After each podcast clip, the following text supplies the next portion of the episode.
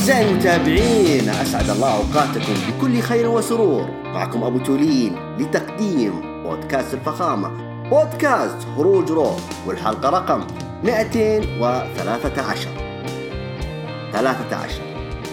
عزيزي البرشلوني، ترى ما أقصد شيء. أوكي، نحييكم ونرحب فيكم أكيد المنضمين معنا في المستمعين بودكاست هروج رول حلقة رقم مئتين وثلاثة عشر، وأيضا نرحب بالمنضمين معنا في البث المباشر عبر حسابنا في الانستغرام لتصوير أجواء تسجيل بودكاست هروج رول ورقم مئتين وثلاثة عشر.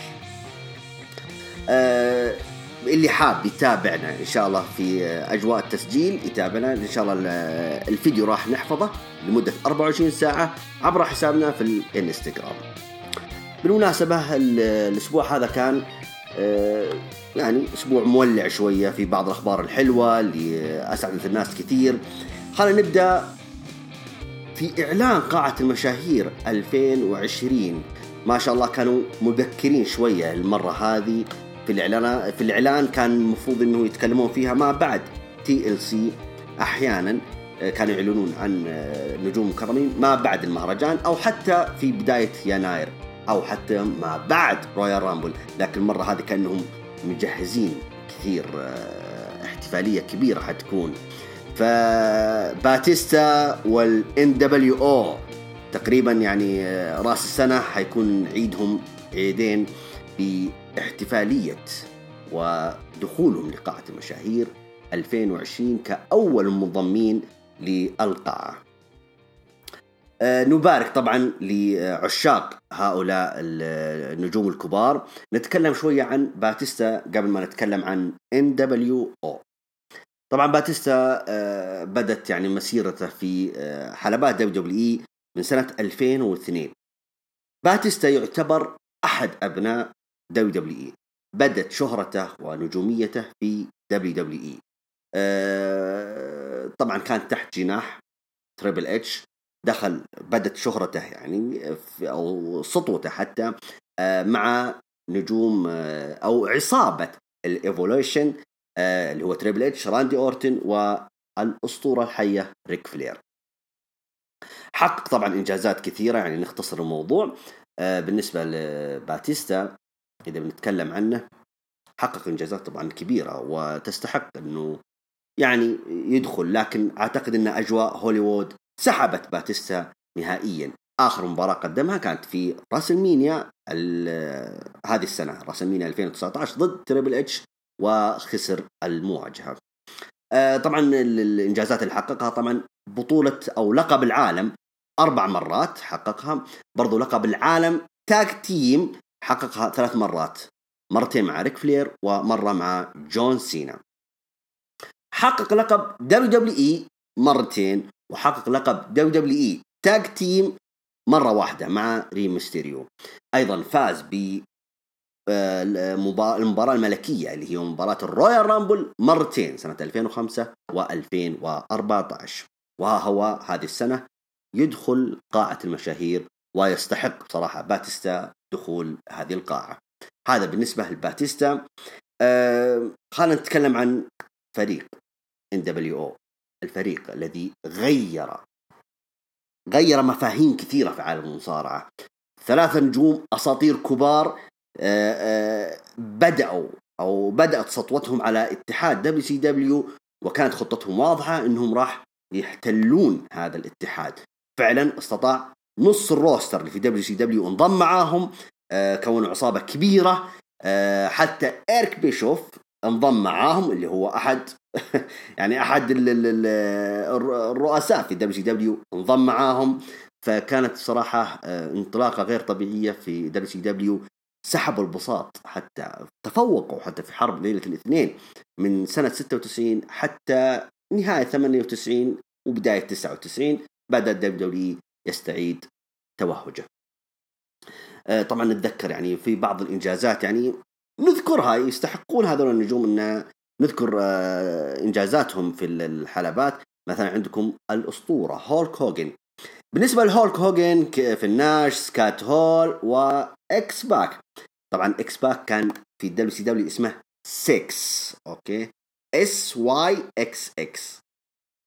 لا تسألون ايش معناها، اوكي يعني لا تكونون مرة دقيقين في الأسامي. المهم بالنسبة لهولك هوغن ومسيرته، أنا بختصر المسيرة. هو طبعا راح الاتحاد الياباني وراح اتحادات كثيرة، يعني راح يعني مسيرة مسيرة يعني إحنا لو نتكلم عن هولك هوغن يعني يبغالنا مشوار طويل. أكرر عفوا طبعا الآن هولك هوغن كيف الناس كات هول وإكس باك يعتبرون أنهم الآن للمرة الثانية يدخلون قاعة المشاهير. طبعا دخلوها فرديا وهم الآن يدخلونها بالعصابة. بالنسبة لي أنا عندي تحفظ شوية لموضوع إكس باك إنه يكون مع إن دبليو أو. إيوه أوكي هو بدأ معهم بس ما بدأ يعني البداية البداية يعني هو وبدأ بعدهم، ولا هم يعني الثلاثة أسسوا اللي هو هوغن وناش وهول، هم اللي أسسوا إن دبليو أو. فالمفاجأة أنه كان إكس باك حطوه معاهم مع أنه بدأ بعدهم، يعني كان هو العضو الرابع لكن جاء بعدين. يعني ما شاء الله تبارك الله، يعني إكس باك يعني ألفين وتسعة عشر كرموه مع دي إكس والآن حيكرمونه مع إن دبليو أو. ما أدري هل الدب دولي ناويين يكرمونه المرة الثالثة فرديا ويستاهل، بس ما أدري يعني مستحيل إنه حتى إكس باك يعني حيكون أول واحد يتجاوز اللي هو ريك فلير. يعني ريك فلير شكلهم ناوينها هاتريك إذا هو الناس حتكرم المصارعين مع العصابات، فأتوقع إنه ريك فلير حيكون حيحصل على الخاتم قاعة المشاهير للمرة الثالثة بحكم عصابة إيفولوشن. طيب خلنا نتكلم عن بالنسبة لهولك هوغن وإنجازاته. طبعا في دبليو دبليو إي طبعا فاز باللقب ست مرات أوكي، وفاز برضو في تاج تيم مرة واحدة كانت مع إيج، وكان إيج يقول إنه يعني قال كلمة حلوة إيج، يعني قال تغنيني بطولات البطولات كلها والبطولة هذه حاجة ثانية. هولك هوغن اللي أول مرة يفوز بالتاج تيم على فكرة كانت مع إيج، فكان يعني أشبه بالتكريم لإيج أكثر. أه بالمناسبة طبعا حصل على قلنا لك على لقب دبليو دبليو إي ست مرات، على لقب الدبليو سي دبليو ست مرات. لو أتكلم لكم ما شاء الله تبارك الله أنا قدامي خريطة لهولك هوغن في أه في إنجازاته. خلينا نتكلم عن بالنسبة للرويال رامبل، برضو فاز فيها مرتين سنة تسعين وسنة واحد وتسعين. دخل طبعا قاعة المشاهير فرديا أو الوحدة هو في ألفين وخمسة تم تكريمه، وها هو السنة هذه بعد خمسة عشر سنة يتم تكريمه مع عصابة إن دبليو أو. بالمناسبة إن دبليو أو تأخروا عليهم كثير في التكريم، لكن أن تأتي متأخرا أفضل من ألا تأتي. آه هذا بالنسبة طبعا لهولك هوغن. آه بالنسبة مصارع المفضل كيف الناش، آه طبعا برضو حقق إنجازات آه كبيرة يشهد لها التاريخ من بداياته في دبليو سي دبليو. طبعا هو بدأ بعدها انتقل إلى دبليو دبليو إي، وكأن دبليو دبليو إي فعلا اكتشفوا الشيء اللي ما قدروا الدبليو سي دبليو يكتشفونه فيه، فحقق إنجازات جدا طيبة في آه مع الدبليو دبليو إي. بعدها انتقل إلى دبليو سي دبليو وأعيد التوهج لهذا العملاق. بالمناسبة طبعا كيف ناش كان هو دخل قاعة المشاهير سنة ألفين وخمسة عشر وبعد خمس سنوات يكرم مع إن دبليو أو. طبعا في دبليو دبليو إي أو خلينا نقول دبليو دبليو إف حقق لقب العالم مرة واحدة، واستمر لمدة عام كامل من نهاية سنة أربعة وتسعين إلى إلى نهاية خمسة وتسعين. طبعا فاز على بوب باكلوند الأسطورة في أقل من عشر ثواني، تقريبا ثمانية أو سبع ثواني. بعدها خسر اللقب ضد الأسطورة بريت هارت في مباراة مواجهة للتاريخ، صراحة من أفضل المواجهات اللي يعني على فكرة أنا دائما أقولها إنه كيف الناش أفضل مواجهات شفتها له خسرها، أفضل مواجهات كيف الناش يخسرها. فأنصحكم أنكم تتابعون مواجهة ديزل ضد بريت هارت على لقب دبليو دبليو إف سنة خمسة وتسعين في مهرجان سورفايفر سيريس. أعيد وأكرر طبعا فاز بلقب دبليو دبليو إي مرة واحدة، فاز بلقب القارات مرة واحدة، لقب التاك تيم دبليو دبليو إي فاز فيها مرتين مع شون مايكلز. وها هو يدخل قاعة المشاهير مرتين. برضو حقق جائزة سلامي أوورد أربع مرات. هذه بالنسبة لإنجازاته في ال دبليو دبليو إي. بالنسبة لل دبليو سي دبليو حقق لقب دبليو سي دبليو خمس مرات، وحقق لقب التاج تيم في دبليو سي دبليو تسع مرات. ست مرات كانت مع سكات هول، مرة مع ستينج، ومرتين مع دايموند دالاس بيج. آه برضو فاز بالمباراة الملكية في الدبليو سي دبليو. احنا في الرو... في الدبليو دبليو نسميه رويال رامبل، لا في ال... في الدبليو سي دبليو يسمونه الحرب العالمية الثالثة. حققها سنة ثمانية وتسعين، وكان وبعد ما حققها أصبحوا المصنف الأول على لقب الدبليو سي دبليو، وكان هو أول من فاز على النجم أو الأسطورة جولدبيرغ فرديا. هذا بالنسبة لإنجازاته في دبليو سي دبليو دبليو دبليو. يعني ما ذكرت في إنجازات كثيرة، بس ما نذكرها عشان نختصر الحديث معاكم. برضو سكات هول، سكات هول من النجوم يعني بصراحة اللي اللي تحزن له، إنه ليش سكات هول من النجوم اللي اللي ما فاز بلقب العالم. غريبة ما فاز بلقب دبليو دبليو إي، غريبة ما فاز بلقب دبليو سي دبليو، ومع ذلك ما زالوا العالم كلها ينظرون إلى سكات هول إنه هو أحد أساطير عالم المصارعة الحرة. يستحق بصراحة سكات هول، لولا مراهقة المتأخرة لكان آه حيكون من حيقدر ينتج يعني آه حيقدر يحقق إنجازات أكثر مما حققها في السابق. آه نذكر طبعا إنجازاته في دبليو دبليو إي. آه طبعا حقق لقب القارات أربع مرات، تمام، ما حقق ألقاب التاج تيم في دبليو دبليو إي. حقق برضو جائزة سلامي أوورد مرتين. دخل قاعة المشاهير مثل ما قلت لكم فرديا سنة ألفين وأربعة عشر، وها هو يعود ليكرم في ألفين وعشرين في قاعة المشاهير مع فريق إن دبليو أو. بالنسبة لإنجازاته في دبليو سي دبليو حقق لقب التلفزيون الدولي مرة واحدة، حقق لقب أمريكا مرتين، حقق لقب التاج تيم سبع مرات، طبعا ست مرات مثل ما قلنا لكم مع كيف الناش، ومرة واحدة مع بيج شو في الدبليو سي دبليو كان اسمه ذا جاينت. آه برضو فاز، يمكن هذه معلومة، آه هو فاز برضو بمباراة الحرب العالمية الثالثة سنة سبعة وتسعين، لكنه صار مصنف الأول ولا قدر يفوز بلقب دبليو سي دبليو. هذا بالنسبة لإنجازات سكات هول في الدبليو دبليو إي والدبليو سي دبليو، تمام. نشوف اكس باك. برضو اكس باك يعني حقق انجازات حتى على مستوى الشخصي، انجازات جدا جميله في مسيرته في دبليو دبليو اي، يعني حقق انجازات حلوه. آه لقب آه اوروبا حققها مرتين، لقب الكروزر ويت حققها مرتين، لقب الدبليو سي دبليو الكروزر ويت في دبليو دبليو اي لما رجع اللقب هناك حققها هناك يعني برضو مره واحده. برضو فاز بالتاج تيم اربع مرات، مره مع مارتي جانيتي، ومرة مع بوب هولي، ومرتين مع كين.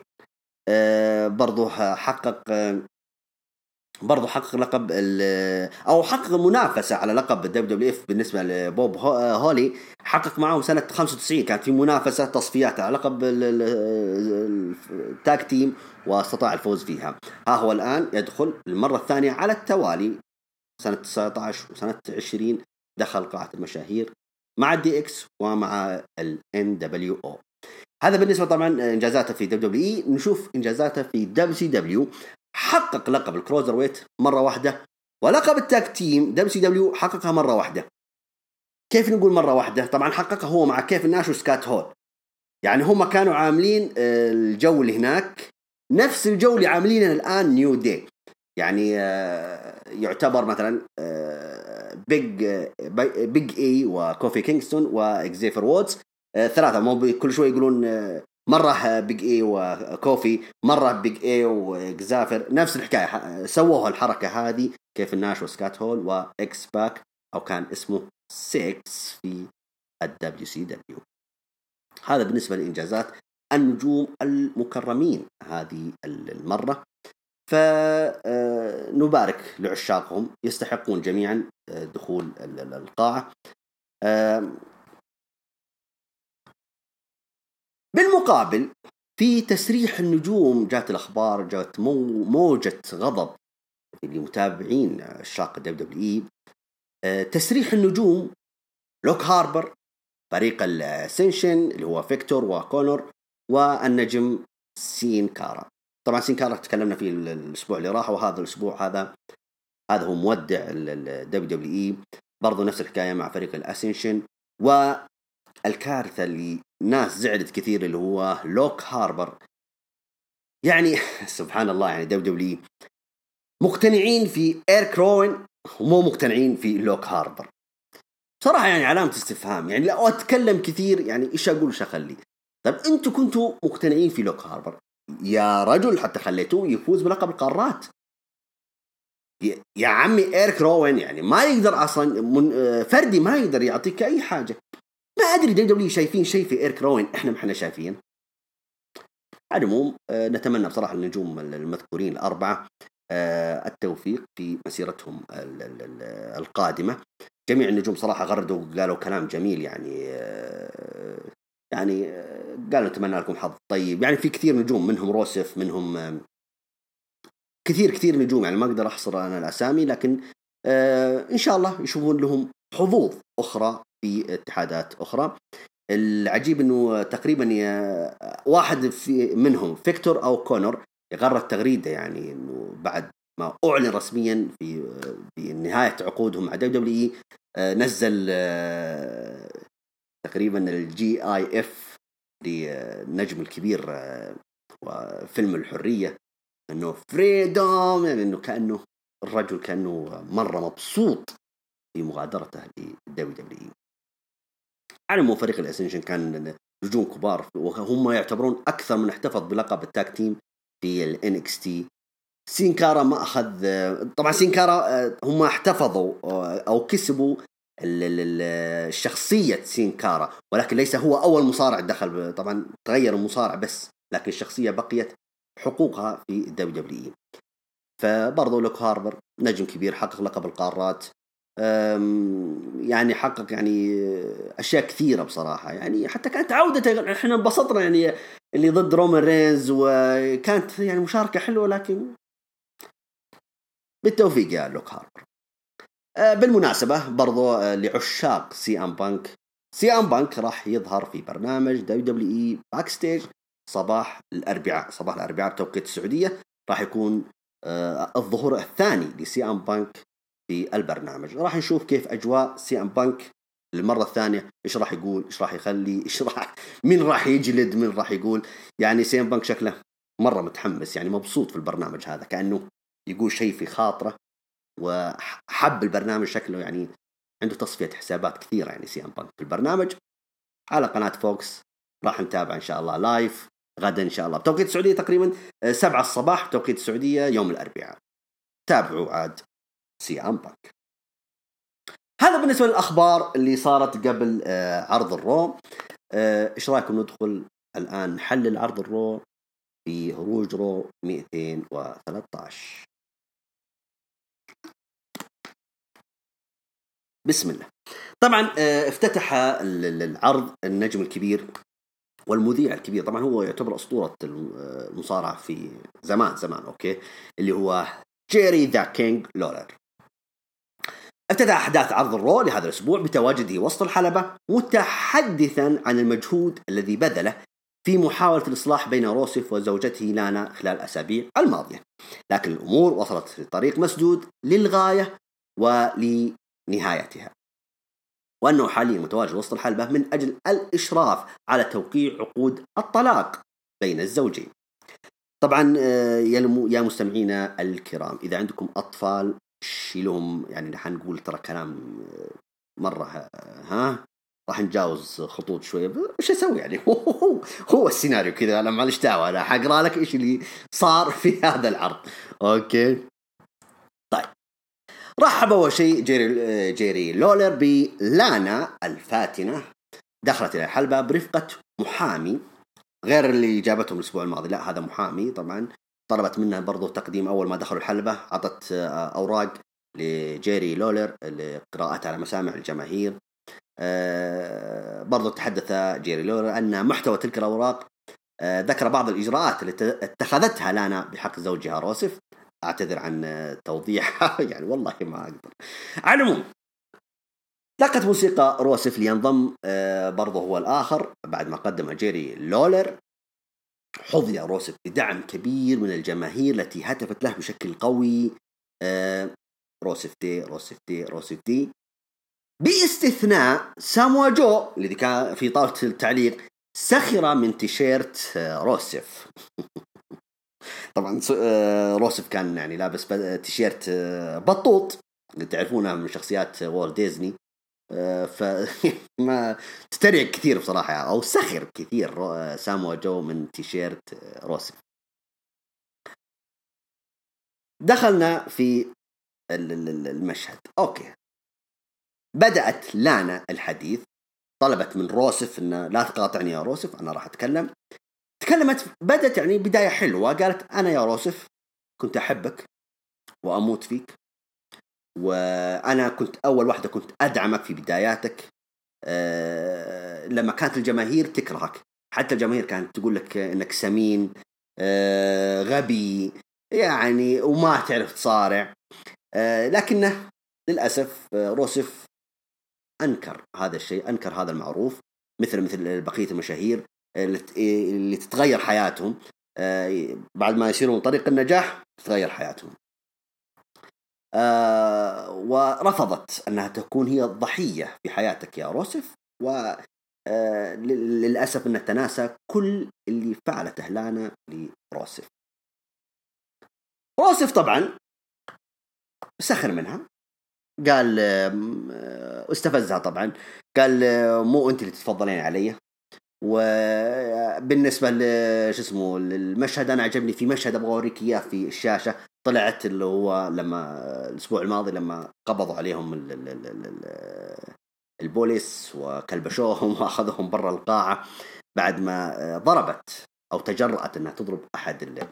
فقال لها روسف أنه هذه شخصيتك أنت ما تقدر تسيطرين على غضبك سريعة الانفعال هو يوضح لها هذا الشيء.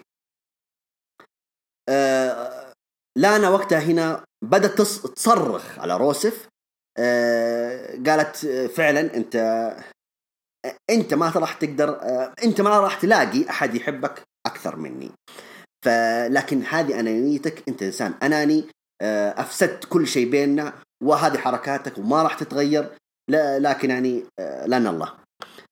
طبعا روسف برضو سخر منها قال يا بنت الحلال هات الأوراق بس خلينا نوقع وخلينا ننهي الحياة اللي معاك. رفضت لانا طبعا جاءت عند حركات البزارين اوكي لا انا راح اوقع قبلك لا انا راح اوقع قبلك ها انت فهمت علي. ف طبعا لانا برضه قالت لا في النهايه طبعا رفضت لانا قالت لا انا اللي حوقع قبلك مو هو انت كل شيء يا روسف اللي انت قبلي قبلي قبلي لا انا قبلك هذه المره. وقعت طبعا على اوراق الطلاق. لما وقعت لانا اخذ روسف الاوراق وقبل ما يوقع قال قبل ما أوقع يا لانا عندي شرط أوكي أولادكم بالله قفلوا أذانيهم. قال روسف أنا عندي شرط واحد يا لانا. قالت لانا إيش عندك آه ما كفاك الأيام الخوالي ولا تبغى عاد نسويها هنا يعني داخل حلبة يعني ولا داخل كواليس ولا هنا قدام الناس ولا أصلا أنت مثلك مثل هذول كلهم يعني ما شاء الله فحول يعني فش عندك يعني. قال لا لا لا لا لا يروح بالك بعيد ولا تفكيرك بعيد يا بنت الحلال لا لا أنا أقصد أبغى مباراة ضد صديقك الجديد هو بوبي لاشلي. دقت موسيقى بوبي لاشلي انضم لهم في الحلبة. دخل الحلبة قال يا روسف أنا ما أسمح لك أنك تسخر أو تتجرأ أنك تتجاوز خطوط حمراء على لانا بسرعة وقع الأوراق عشان نروح نتزوج أنا ولانا. سخر منهم طبعا روسف قال يا حبيبي خذها عليك بالعافية حظك فيها. فقال ترى هي امرأة سيئة وبعدين يا بوبي لاشلي حتفهم أنا وش أقصد. أخذ القلم طبعا روسف وقبل ما يوقع هاجمه بوبي لاشلي تضاربوا وطلع برا الحلبة. دخلوا مرة ثانية كان بوبي لاشلي وقتها هو المسيطر لكن على طول باغته روسف بضربة سوبر كيك وبعدين مسكه عمل له شوك سلام على الطاولة حطم الطاولة على بوبي لاشلي. بدت لان هنا تصرخ واطلع برا يا عناني يا مدري ايه يا حقير والى اخره كلمات. يعني الروسيف طلع من الحلبة كان مبسوط يضحك، وكان يعني خرج من الستيج هو يضحك ومبسوط، وبوبي لاشلي كان ممدد على الطاولة المحطمة ولانا تطمن عليه. ما أدري أنا في وقت من الأوقات بعد نهاية المشهد خلينا نحل الموضوع، إنه ما أدري هم يبون يقلبون على، ما أدري كذا جاء في بالي إنه في حاجة حتصير في المباراة. طبعا المباراة حددت رسميا في مهرجان تي إل سي، مباراة طاولات بحكم المشهد اللي صار، روسيف ضد بوبي لاشلي، مباراة طاولات. أعيد وأكرر، أنا أحس إنه في حاجة حتصير، ما ما أدري، لأنه لانا بدأت اليوم حديثة تقول أنا كنت أحبك وأنا اللي أدعمك وأنا وأنا لكنك أنا أنا وكذا، فهمت علي؟ بعدين جاء بوبي لاشلي يقول يلا بسرعة وقع الأوراق عشان أتزوجها. الرجال ما عنده وقت، يعني بسرعة أخلص عليها. فما أعتقد أن هذا الشيء راح يصير. ممكن روسيف يفوز المباراة، ممكن يأجلون موضوع الطلاق، ممكن يدخلون في سيناريوهات أكثر من كذا، لكن أتمنى بصراحة أنه هذا السيناريو ينتهي في مهرجان تي إل سي، لأنه بصراحة انغثينا من هذا السيناريو ونبغى أعد. أنا يعني عن نفسي أنا أبغى أشوف نهايته بصراحة، جدا مليت يعني. هذا اللي صار طبعا في افتتاحية عرض الرو لهذا الأسبوع.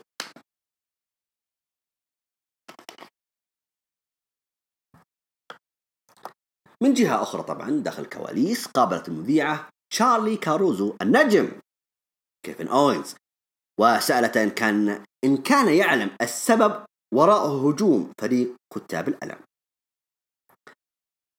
قال كيفن أوينز إن السبب بسيط للغاية ومعروف، هو أن سيث رولينز أمرهم بذلك كما هو واضح للجميع، وأكد أن الأمور ستكون مختلفة للغاية هذا الأسبوع. اسمحي لي يا شارلي، أنا راح أنا اللي راح أبحث عنهم. مشي كيفن أوينز كان يمشي كذا وفي الممرات، فالتقى بالأسطورة أو النجم المخضرم ري ميستيريو بطل الولايات المتحدة. سلموا على بعض، حياك الله، كيفك، شخبارك؟ ري ميستيريو أكد أنه أنا حكون داعمك الأول والأخير يا كيفن أوينز، إذا ما عندك صاحب ولا صديق أنا موجود هنا في خدمك طال عمرك، وحكون شريكك، يعني إذا تبغى أحد يشاركك أنا حكون آه ظهرك. طبعا كيفن أوينز شكر، ويعني شكر على موقف الرائع، لكن قال يا ميستيريو أنا راح أتصرف لوحدي، هد الموضوع، أنا حشوف أنا حشوف الموضوع لوحدي. إلا أن ري ميستيريو أصر وقال إن صديقه من س... أنه هو من سيكون صديقه آه وسيكون دائما برفقته، فاقبل مني هذه الهدية. أعطاه العصا الحديدية اللي استخدمها ري ميستيريو على بروك ليزنر. انبسط طبعا بالهدية كيفن أوينز، شكر ري ميستيريو قال شكرا لك على هذا السلاح، وبدأ عاد كيفن أوينز يمشي في الممرات يبحث عن كتاب الألم. طبعا المشاهد كان لها سلسلة طويلة، لكن خلونا ننتقل إلى جانب آخر. طبعا المباراة الأولى لعرض الرو هذا الأسبوع، دخل النجم المخضرم مات هاردي إلى الحلبة استعدادا للمواجهة الأولى في هذا العرض. دخل بعده خصمه في المباراة كان هو درو ماكنتاير. درو ماكنتاير في البداية بارك لمات هاردي بالمولود الجديد الأسبوع الماضي، قال مبروك للمولود، لكن يا مات هاردي يا مات هاردي اطلع الله يرضى عليك وروح لأهلك وروح لزوجتك وعيالك وطفلك الجديد، واترك المواجهة هذه واعلن انسحابك، لأني أنا إذا دخلت الحلبة راح أخليك تخرج من الحلبة وأنت في النقالة. زعل مات هاردي، باغت درو ماكنتاير، هجم عليه من قبل ما تبدأ المباراة وقبل ما الحكم يأمر بقرع الجرس، هاجمه هاجمه وبعدين بدأت المباراة.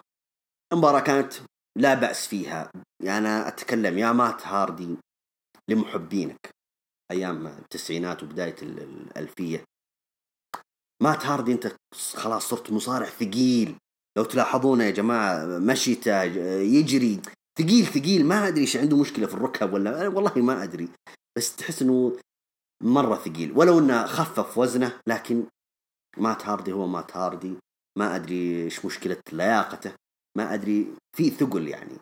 عكس درو ماكنتاير كان نجم متمكن، كان وحش داخل الحلبة يعني، تمكن و...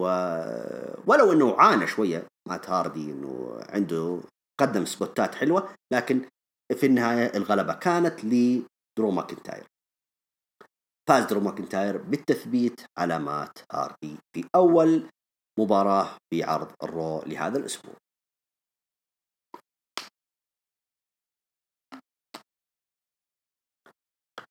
من جانب آخر، شارلوت فلير التقت بالنجمة بيكي لينش في غرفة داخل الكواليس. أه قالت شارلوت: يا بيكي أنا ما أحبك، لكني أه ما أحب آسكا وكيري أكثر. قالت: يا بيكي يعني ما ودك يعني ترجعين لقب بيكي ذات الحزامين اللي بيكي تو بيلت. بيكي لينش بعدها قالت: اها يعني انت قصدك تبين اساعدك يا شارلوت على الفريق الياباني. يا شارلوت انا ذا مان، انا بأسوي اللي انت ما قدرت تسوينه الاسبوع الماضي. طبعا كل واحدة بغرورها وكبريائها، فكأنه شارلوت زعلت يعني من بيكي لينش، قالت جود لك، وماشت طلعت من الغرفة. يعني هذا اللي صار في مشهد شارلوت وبيكي لينش. انتقلت الكاميرا برضو إلى كيفن أوينز، وهو ما زال يتجول خلف الكواليس. كل من يشوفه: ها شفتوا كتاب العالم، شفتوا العصابة، ها شفتوا شفتوا إيكام وريزر، جالس يدور عليهم. حتى التقى بالنجم موجو راولي.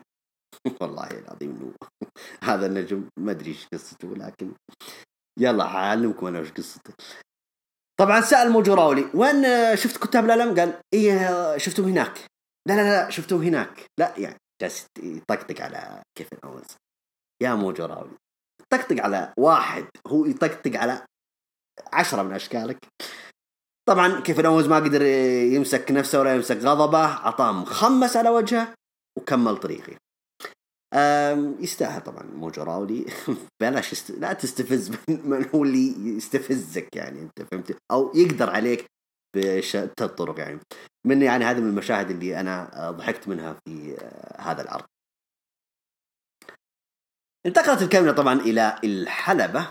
ظهر أبطال التاج تيم The Viking Raiders، أول مرة يسوونها طبعا. دخلوا الحلبة، أعلنوا عن تحدي مفتوح، قالوا يلا اللي اللي يبغى يواجهنا الله يحييه.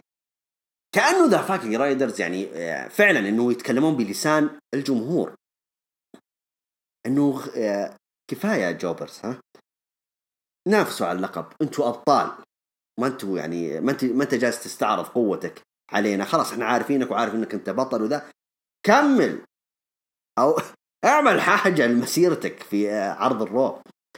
على العموم هم قدموا تحدي مفتوح، قال تفضلوا الله يحييكم اللي يبغى يتحدانا. اصلا احنا الفايكنج رايدرز ما لقينا اللي يستحق انه ينافسنا، فعشان كده عملنا التحدي المفتوح. المفاجأة، دقت موسيقى مين؟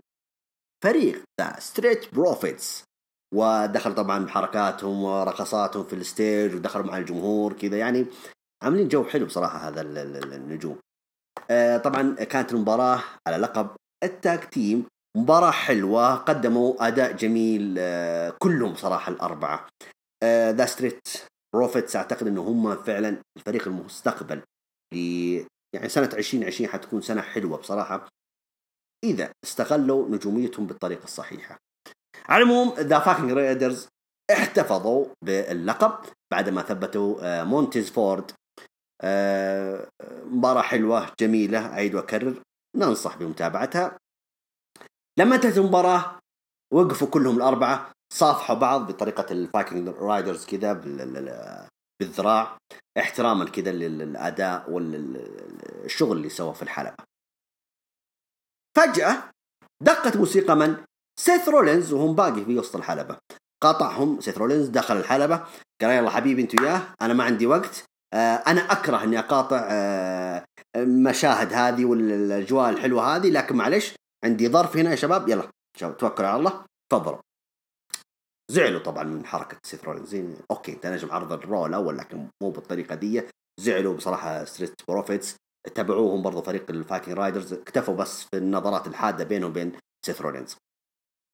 بعد ما خرجوا الفريقين أه تحدى سيث رولينز او استدعى فريق كتاب الألم، قال انا موجود في الحلبة الان، يلا تعالوا وخلونا نتواجه وخلونا نصفي حساباتنا والى اخره.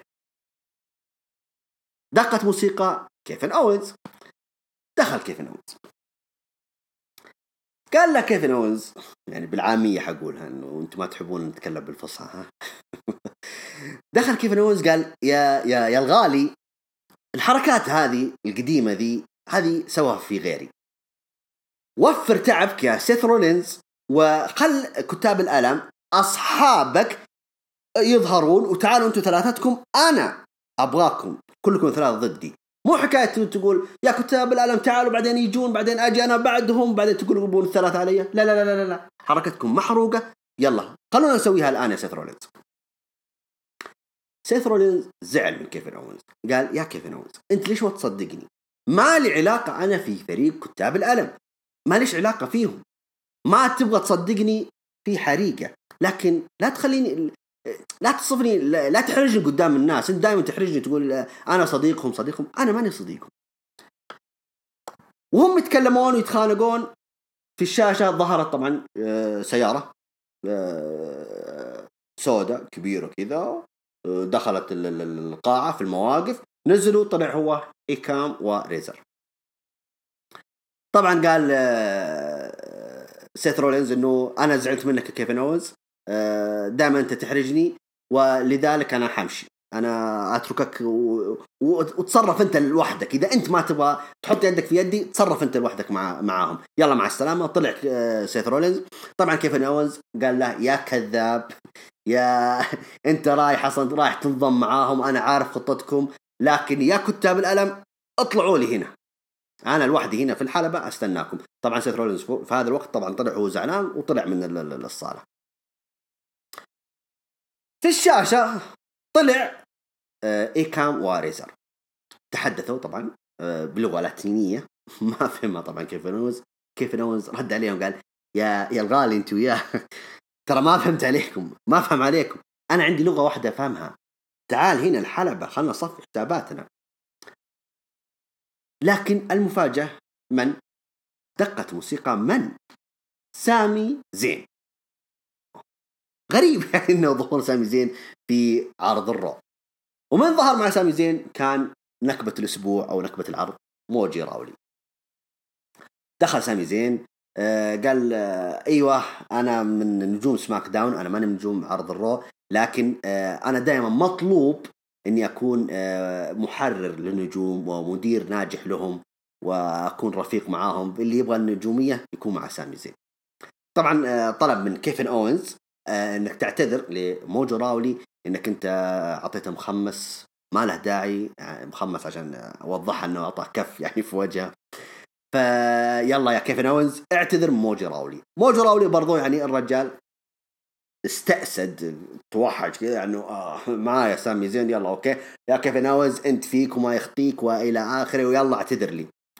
كيفن أوينز طفح الكيل عنده، أخذ العصا الحديدية كان ورماها فوق، موجو راولي مسك العصا هجم عطاه على طول ستينر ونفذ عليه حركة ستينر وتركه ممدد على الأرض. تفاجأ سامي زين، خاف سامي زين ومشي من الحلبة. طبعا برضو هذا المشهد اللي انتهى عليه ما بعد مباراة الثانية اللي هو مباراة الفايكنج رايدرز والريدرز عفوا وستريت بروفيتس.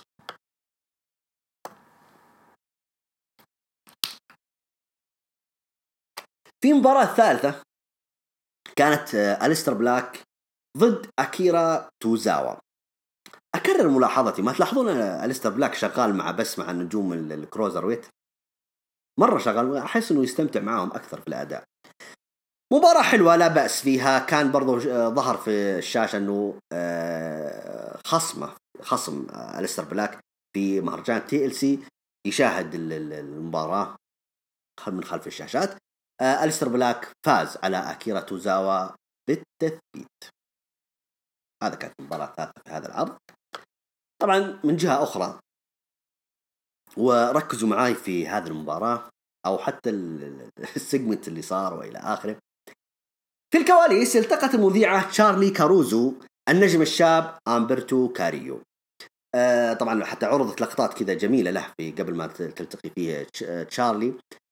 آه قبل ما يبدأ قال سألت شارلي قالت يعني إيش مخططك هذا المساء هذه الليلة أو المستقبل. وقبل ما يتكلم كاريو قال آه لو سمحتي السيدات أولا. فانتقلت الكاميرا فجأة إلا زيلينا فيجا دخلت بقى جالسة تشتم في كاريو باللاتيني وتشتم فيه. فجأة ظهر حتى أندرادي ولا تغلط على زيلينا. طبعا أنا جالسة أترب باللاتيني يعني. ترى ثقافتي لاتينية يا شباب. المهم دخلوا تخاصمون باللاتيني كذا. طبعا ما فهمنا ولا شيء أنا آسف والله ما أقدر أعتد ما أقدر أترجم لكم شيء. كاريو جالسة تخاصمون كذا ودفوا بعض وانفصلوا. ما فهمنا إلا زيلينا فيكا لما انفصل طالعت زيلينا فيكا كذا متفاجئة الليلة تونايت يعني عرفنا أنهم تحدوا بعض في مباراة فردية هذا المساء. على طول انتقلت الكاميرا إلى الحلبة. دخل أول شيء أندرادي مع زيلينا فيكا بعدين تبعهم أمبرتو كاريو. مباراة حلوة بصراحة يعني في سبوتات حلوة قدموها ما أخفي عليكم. يعني إذا بقارن أندرادي ضد ريمستيريو كانت أفضل من أندرادي ضد كاريو. ليس تقليل من كاريو بس كانت سبوتات حلوة اللي قدمها أندرادي مع ريمستيريو عكس ما قدمه مع النجم الشاب كاريو. أه بس للأمانة يعني ما أنا أقلل من مباراة كاملة بس حلوة حلوة المباراة. قدموا سبوتات حلوة يعني في زوايا الحلبة برا الحلبة يعني عملوا شغل حلو. أه أنصح تابعوها بصراحة أه حتستمتعون فيها. في نهاية المباراة أه كان شبه ما أندرادي مسيطر على المباراة. ف زيلينا فيجا طلعت على الحلبة تبغى يعني تشتت كاريو. كاريو بغى يصدم فيها وقف فجاء هجم أندرادي من وراء كاريو. بعد كاريو صدم أندرادي في زيلينا فيجا طاحت. والله طيحة شينة والله طيحة شينة يعني يعني ما شاء الله صغيرة ما يعني ما تتحمل الطيحة ذيك بصراحة. ف تشتت أندرادي يعني أنه ندم في الصدمة القوية اللي ضد زيلينا.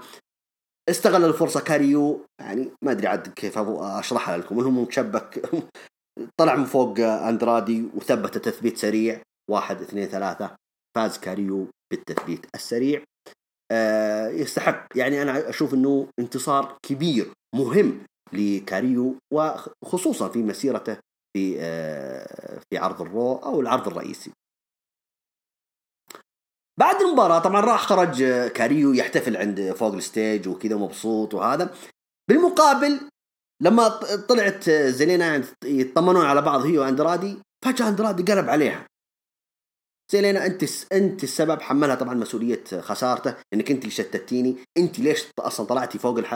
من وراء الحبال ليش طلعتي قاعد يتناقشون أنت السبب لا أنت السبب أنا جاي أساعدك لا أه الله لا يشكر فضلك وإلى آخره. فحتى كأنه أندرادي مصر يأش... يناظر الجمهور ويأشر عليها أنها هي سبب خسارته من كاريو. برضو نستبق الأحداث يعني بعد عرض الروجا برضو فيديو مقطع فيديو في حسابهم في تويتر. برضو النقاش والخلاف الحاد بينهم ما زال مستمر اللي هو أندرادي وزيلينا فيكا. فلمحوا كثير دبليو دبليو إي إنه في انفصال قريب جدا جدا بين زيلينا وأندرادي. أنا عن نفسي ما أتمنى هذا الانفصال. حتفصلهم ليه؟ أنا هذا اللي أنا مجنني في دبليو دبليو إي. طب في ثنائية حلوة بين أندرادي وزيلينا فيجا ليش تبغى تفصلهم؟ هل في تعويض؟ ما أدري. هل زيلينا فيجا يعني هم يبغون يعوضونها تدخلوا منافسة لقب السيدات مثلا أو لقب التاك تيم يبغون يركزون عليها كمصارعة؟ طيب أوكي ركز عليها كمصارعة بس ليش تفصلها من أندرادي؟ بالمقابل أندرادي إيش راح يسوي هو الحالة؟ يعني أندرادي إحنا نشوف صورة جميلة لوحة فنية جميلة بين التوأمة اللي بين أندرادي وزيلينا فيكا. أنا ما ودي عن نفسي تنتهي الثنائية اللي بينهم لكن أمر الله صار وشكله بتصير.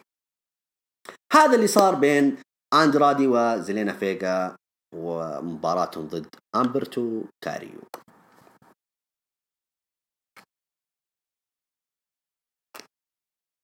وعلى طاري النجوم اللاتينيين طبعا ظهر برضو، انتقلت الكاميرا داخل الكواليس إلى بطل الولايات المتحدة اللي هو ري ميستيريو. أرسل رسالة موجهة لإيجي ستارز أنه أنك شوف يا إيجي ستارز، إذا بتفوز علي أنا أول مهنئين لك، لكن صدقني أن اللقب هذا لقب اليو اس اي يعني له الكثير، له ولعائلته، ولن يسمح لأي نجم كان أنه يفوز عليه، راح يثبت هذا الجميع في مين إيفنت العرض. هذا بالنسبة لري ميستيريو. طبعا المباراة الخامسة، انتقلت الكاميرا للمباراة الخامسة اللي ضد بيدي ميرفي ضد زاك رايدر. طبعا قبل المواجهة ظهر كذا في رسالة كذا عبر الشاشة أليستر بلاك، طبعا حديث جانبي، وجه تحدي إلى بيدي ميرفي، قال له راح تندم طول حياتك لما قرعت باب غرفتي. طبعا المباراة كانت لا بأس بها بين ميرفي وزاك رايدر، انتهت بفوز بيدي ميرفي بالتثبيت. برضو حتى كان زاك رايدر معاه هوكنز، وكأنه شتت انتباه زاك رايدر بعد ما هاجم ميرفي هوكنز، وبعدها استغل الموضوع ميرفي داخل الحلبة، لما دخل زاك رايدر على طول نفذ القاضية وثبته وفاز بالتثبيت. طبعا بالنسبة ل أعيد وأكرر، بالنسبة لبيدي ميرفي وعداوته مع أليستر بلاك ما أعتقد أنها راح تكمل كثير، يعني أعتقد أنها راح تنتهي في تي إل سي. أحس أنه في مشروع فريق ثنائي أليستر بلاك وبيدي ميرفي، ما أدري، ممكن شافوا أنه ثنائية أليستر بلاك مع ريكوشيه يعني كانت حلوة، فيبون يجربون نجومية بيدي ميرفي مع أليستر بلاك ومشروع قادم للتاك تيم. ما أدري، هذا اللي هو اللي متصور لي، لأنه أليستر بلاك أحس أنه يحب يتعامل مع نجوم الكروزر ويت أو النجوم اللي الوزن الخفيف، فأعتقد أنه في مشروع تعاون، هذا اللي ظاهر لي. ما أعتقد أنه يعني ما يعني مو بتقليلا من النجمين هذولا، لكن ما أعتقد أنه العداوة حتستمر أكثر من كذا. هذا بالنسبة طبعا اللي حصل لبيدي ميرفي وأليستر بلاك كبناء لعداوتهم المهرجان تي إل سي يوم الأحد القادم. لا هنا يبغانا نشرب موية عشان أجهز لكم في المشهد اللي أنا أعتبره مشهد هذا الاسم. انتقلت الكاميرا الجانب الآخر داخل الكواليس إلى كيفن أوينز الذي ما زال يبحث عن كتاب الألم. راح طبعا كيفن أوينز وصل إلى سيارة كتاب الألم، السيارة السوداء اللي دخلوا بها القاعة. طبعا بالعصا الحديدية بدون تفاهم على طول بدأ يكسر قزاز السيارة من قدام ومن الجنب، وكسر المراية، ويلا أطلعوا من السيارة، أطلع أطلعوا يا. لما جاءوا خلف السيارة كسر الباب السيارة، لما فتحها فجأة كان لقى يعني واحد شخص جالس في المقعد الخلفي يعني، بس كان معطيه ظهره. فلما بدأ كيفن أوينز يمسكه هجموا كتاب الألم من خلف كيفن أوينز، جلدوه جلدوه جلدوه إلين بلع العافية. لما عاد تطمنوا أنه خلاص كيفن أوينز خارت قواه، طبعا باللاتيني نادوا هذا الشخص اللي كان معطيهم ظهره. ظهر هذا الشخص كشف عن وجهه، طلع سيث فريكين رولينز. الجمهور برضو تفاجأ، مو بالتفاجأ بس انه شيء متوقع انه سيث رولينز وعلاقته مع كتاب الألم بها يعني انه حتصير، وصارت بالطريقة هذه. كان مشهد جدا جميل، انا عجبني. نزل سيث رولينز، نزل الجيكيت، قال يا كيفن أوينز أنت تحمل تصرفاتك، وأعتقد أنك الآن راح تدفع ثمن تقليل احترامك لي، أنا آسف يا كيفن أوينز. أعطاه واحدة كوربستون، وبعدين ناظر إلى كتاب الألم اللي هو إيكام وريزر، وراح سبقهم إلى الحلبة أو عفوا إلى ستيج. دقت موسيقى سيث رولينز، دخل على الستيج، وقف على الستيج، عاتب الجمهور، أنتوا يا الجمهور أنا عملت المستحيل عشان أسعدكم، إيش اللي صار العلاقة بيني وبينكم؟ إيش فيكم صرتوا تستهجنوني؟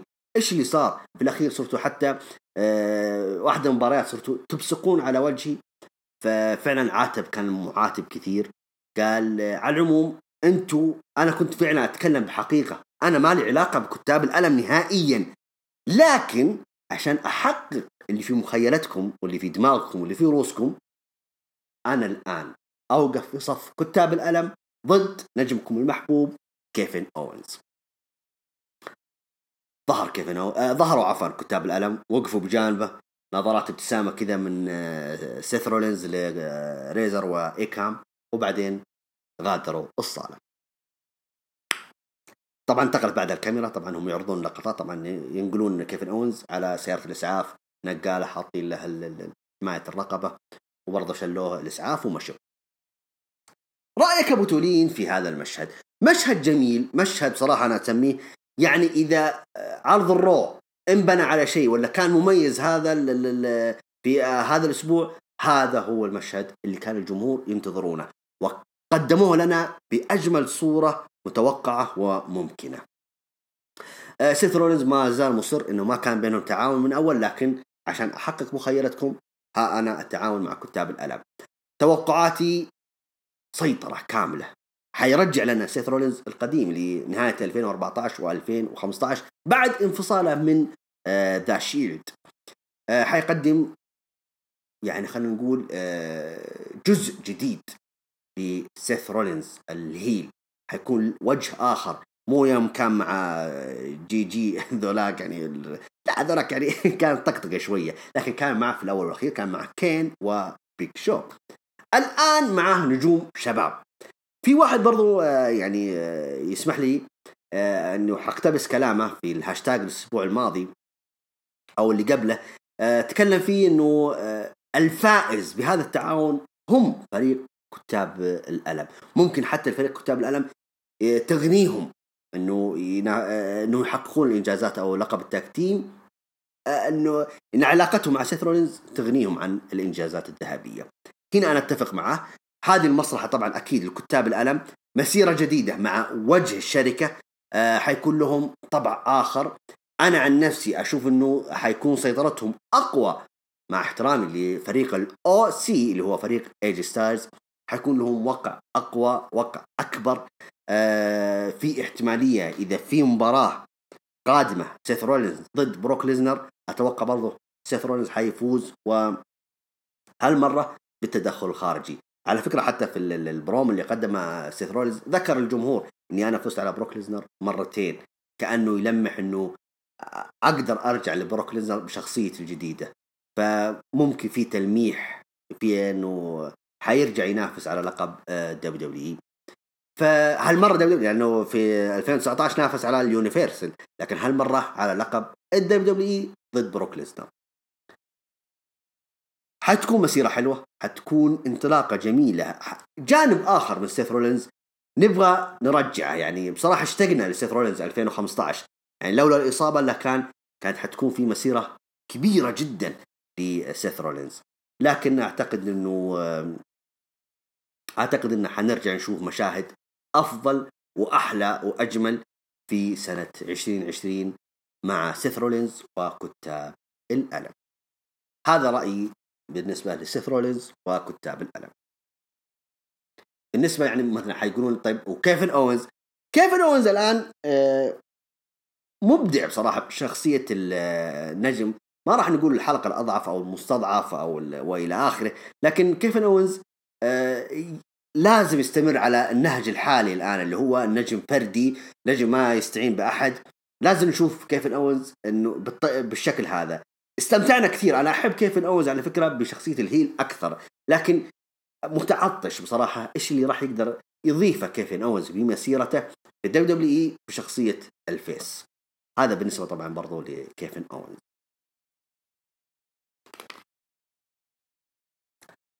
انتقل طبعا المواجهة السادسة اللي هو الهانديكاب ماتش، بيكي لينش ضد كابوكي ووريورز اللي هو آسكا وكيريسي. مباراة حلوة جميلة عفوا ولو أن رتمها بطيء شوي، أه ومع احترامي يعني محبين أه بيكي لينش، لكن لا، كانت مباراة شارلوت الهانديكاب ماتش الأسبوع الماضي ضد آسكا وكيري كانت أفضل. أه هذه حلوة بس كان رتمها بطيء، ما نقول ما نقلل من بيكي لينش والهانديكاب ماتش اللي عملته الأسبوع هذا، لكن كان رتمها بطيء شوية، لكن قدموا أداء حلو جميل جدا. انتهى النزال بدون ما يعني يهينون بطلة سيدات عرض الرو، انتهى لمصلحتها ولكن بعدم الأهلية، بعد ما استخدمت آسكا الكرسي الحديدي ضربتها، فعلى طول دق الأمر الحكم بقرع الجرس بإنهاء المباراة لعدم الأهلية. استمرت آسكا وكيريسين في مهاجمة بيكي لينش، طلعت كيريسين الطاولة، مسكتها آسكا حطتها على الطاولة وقفزت عاد القفزة المعتادة أو قفزة حركة القاضية اللي كيريسين على بيكي لينش على الطاولة، حطمت الطاولة عليها وغادروا اليابانيات وهم يتراقصون ويهللون وأنهم مبسوطين باللي سووه. أما بالنسبة لبيكي لينش بقيت ممددة، يعني زعلانة مرة في الإهانة اللي تعرضت لها.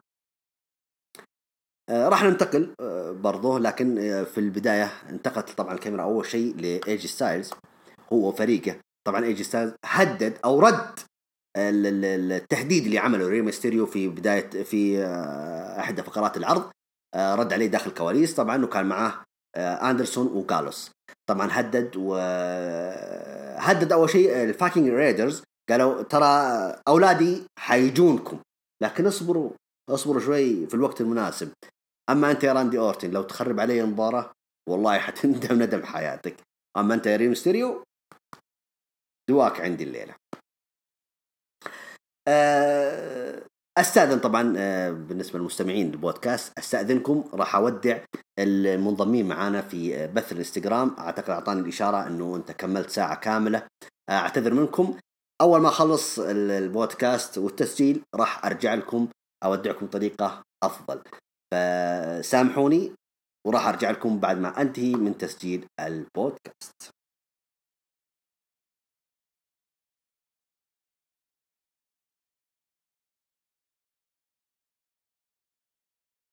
طيب نرجع لكم يا مستمعين البودكاست.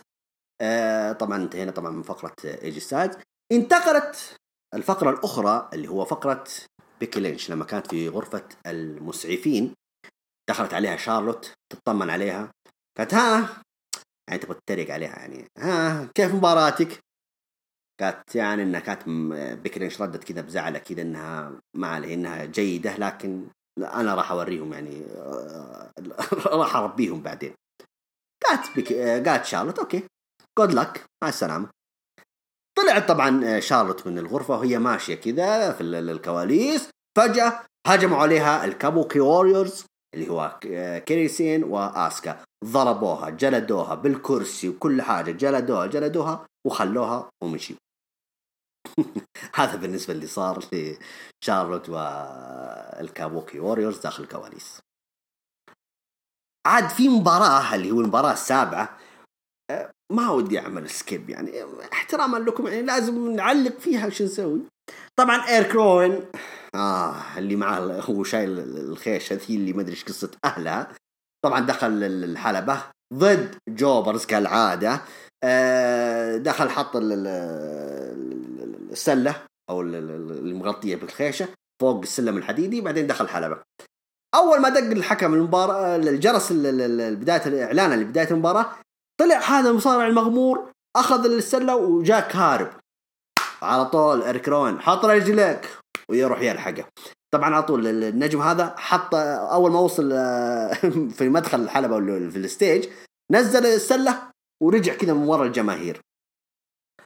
إيريك روين لما وصل السلة كذا مسكها كذا وكأنه يعتذر ها سلامتك أمورك طيبة. المصارع دخل وقتها إلى الحلبة وأمر الحكم قال يعني يلا عد عليه إلى عشرة. الحكم بدأ يعد لأن المباراة بدأت، عد الحكم واحد اثنين ثلاثة أربعة خمسة ستة، استوعب إيريك روين أن الحكم يعد عليه فعلى طول جري ودخل الحلبة وهو يجري، انقض انقضاض غير طبيعي على هذا المصارع جوبرز، ضربه، حطه شوك سلام ثلاث مرات. بعد الحكم انهى المباراة على طول، كان يعني من الحلال، ذبحت ذبحت الآدمي من الحلال، اغمى عليه يعني ما عاد صار يتحرك. اضطر الحكم انه ينهي المباراة. كرر هجومه إيريك روين حتى بعد نهاية المباراة. خرج بعدها إيريك روين وأخذ السلة وطلع من الحلبة. بس هذا اللي صار. هتسألوني يا بوتولين طيب إيش قصة هذا السلة اللي معاه وكذا؟ أنا صدقوني ما صارت تشدني الشخصيات الهزلية اللي زي كذا. ما ما أدري أنا أسميها شخصيات هزلية، ما أدري أسميها شخصيات غامضة. ما يعني إيش أرجي أنا ومن وراء إيريك روين؟ إيش اللي معاه يعني في السلة؟ إيش حيكون يعني؟ ما أدري. أنا عن نفسي ضد الصورة اللي يظهر بها إيريك روين أسبوعيا. أعيد وأكرر نفس الكلام اللي قلتها في بداية الحلقة أقوله هنا. أه ما أدري دبليو دبليو هم شايفين فيه شيء إحنا ما إحنا شايفينه. فالله يعين، ننتظر ونشوف إيش اللي داخل أه هذه الخيشة، يعني إيش إيش حيكون يعني. أه يا عمي ننتظر ونشوف.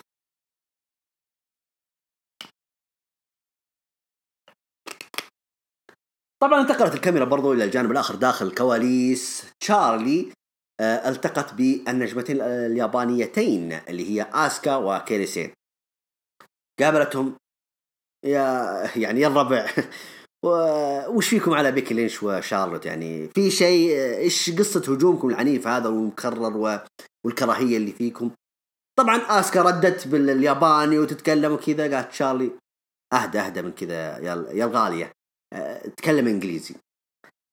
قالت آسكا شوف يا تشارلي، احنا نتحدى احنا نتحدى آه بيكي لينش وشارلوت انهم يتحدونا على لقب التاك تيم. اوكي، ففي مهرجان تي ال سي. بس هذا اللي قالوه، وبعدين مشيوا وكملوا رقصاتهم والهبل اللي يسوونه. بالمقابل راحت الكاميرا على شارلوت فلير اللي هي انضمت مع بيكي لينش في غرفة المسعفين، حاطين الثلج عليهم. وشارلوت سألت بيكي لينش ها ايش رايك ايش رايك يا بيكي، ها لقب التاك تيم؟ قالت بيكي لينش خلاص يعني واجبت يعني، لكن نتحداهم وتكون مباراة خاصة اللي هي نوعية سلالم طاولات كراسي. والله ناوية بالشر بيكي لينش، ها ناويتهم والله. فأعلن رسميا وأعلن رسميا أن المباراة حتكون على لقب التاك تيم، بيكي لينش ضد شارلوت على عفوا عفوا بيكي لينش وشارلوت ضد آسكا وكريسين على لقب التاك تيم السيدات، في مباراة من نوع طاولات سلالم كراسي. أنا أتوقع أنها حتكون مباراة قوية جدا، وحننتقل إن شاء الله في التحليل إذا جالسين نتكلم فيها على نفصل فيها إن شاء الله في توقعاتي. راح أتكلم في عن المباراة هذه بشكل أوسع. نجي في المين إيفنت لعرض الرو لهذا الأسبوع، كانت على لقب الولايات المتحدة. ري ميستيريو يدافع عن لقبه ضد إيجي ستايل. طبعا مباراة جدا جميلة، أنصح متابعتها. شوفوا يا شباب اللي ما يحب ري ميستيريو كشخصه، لكن تابعوا مبارياته، جدا يقدم مستويات مرة رائعة، مرة خرافية، وخصوصا أنه التقى بمن بإيجي ستايلز الاستثنائي. قدم مباراة روعة رائعة كبيرة، ولو أنه خربها في البوتش الأخير لكن اللي في الزاوية، لكن ما عليه ما عليه عد أنتوا ها عدوا عدوها. لكن مباراة بشكل عام كانت حلوة. برضو كان أندرسون وغالوز حاولوا يساعدون إيجي ستايلز لكن ما قدروا. في نهاية المباراة قدر ري ميستيريو يجلد غالوز وأندرسون عشان يتفضى لإيجي ستايلز، لكن إيجي ستايلز مثل ما قلت لكم الحركة اللي في الزاوية بغى يسوي له الكلاش من فوق زاوية الحلبة، لكن طاحوا الاثنين. ما قدر يسويها صح، فعملها مرة ثانية إيجي ستايلز على أرض الحلبة. أول ما بغى يثبته من حيث لا يعلم ظهر له راندي أورتن، فطالع فيه كذا إيجي ستايلز يعني كان يعني حريص يعني كان متنبه له يعني أوكي. فلما طالع فيه إيجي ستايلز طالع كذا ابتسم له راندي أورتن، عطاه كذا غمزة ونزل طلع من الحلبة. في هذا الوقت على طول ري ميستيريو استغل التشتيت انتباه ايج ستايلز، ثبت بطريقة سريعة وأنهى المباراة. واحد اثنين ثلاثة انتهت المباراة بفوز ري ميستيريو بالتثبيت على ايج ستايلز ويحتفظ بلقب أمريكا وسط سخرية وضحكات راندي أورتن اللي هو طالع من الستيج، واحتفالية طبعا برضو ري ميستيريو من خلفه. هذا هو عرض الرو لهذا الأسبوع، عرض حليو لكن ما ارتقى للطموح يعني اللي نتكلم فيه. يعني أنت دحين هذا عرض الجو هوم لعرض تي ال سي، ما أشوف إنه يعني لمحونا الشيء في تي ال سي، ولو يعني ممكن المباراة المعلنة يعني ممكن اللي أعلنوها في نفس العرض الجو هوم، ممكن مباراة التاك تيم ومباراة ما أدري. إلى الحين ترى ما حدد سيث رولينز ضد كيفن، إلى الحين ما حددوا شيء. فبرضو المباراة اللي حددوها الثانية اللي هي أو الأولى اللي هو بوبي لاشلي ضد روسف، مباراة طاولات يعني حنفصفص فيها شوية. على العموم أنا ما عجبني الموضوع كعرض جو هوم، لا العرض كان جدا عادي جدا، ما ما ما ارتقى للطموح اللي احنا نتأمل فيه من العرض الأول في الدبليو دبليو إي. تقييم العرض أنا أقول بصراحة والله خمسة من عشرة، حتى أشوف إن خمسة إني جاملتهم. اللي جاملتهم فيه مثل ما قلت لكم المشهد سيث رولينز مع كيفن أوينز وكتاب الألم، وممكن المباراة الأخيرة شفعت لهم، ممكن بعض حتى اللي صار المنافسة النسائية اللي صارت برضه يعني حلو حلو لا بأس فيه، بس يعني لا شيء يذكر غيره يعني، بس هذا اللي صار يعني في عرض الرو. فأقول أنا خمسة من عشرة. نجم العرض أنا أقول سيث رولينز يستحق، لأنه بداية صفحة جديدة من هذا العرض إلى الهوية الجديدة الذي سيتقمصها سيث رولينز، ولو إنها ما هي بهوية جديدة علينا إحنا، لا قلنا لكم في ألفين وخمسة عشر تقمص نفس هذه الشخصية، لكن تحديث جديد، أبديت جديد يعني، عمل أبديت جديد يعني عمل له اثنين عمالقة شباب حلوين، أكيد إنه في مسيرة حلوة يعني، وسيذكر هذا العرض كثيرا إنه انطلاقة هذا الفريق كانت من هذا العرض، فيستحق سيث رولينز نجومية هذا العرض.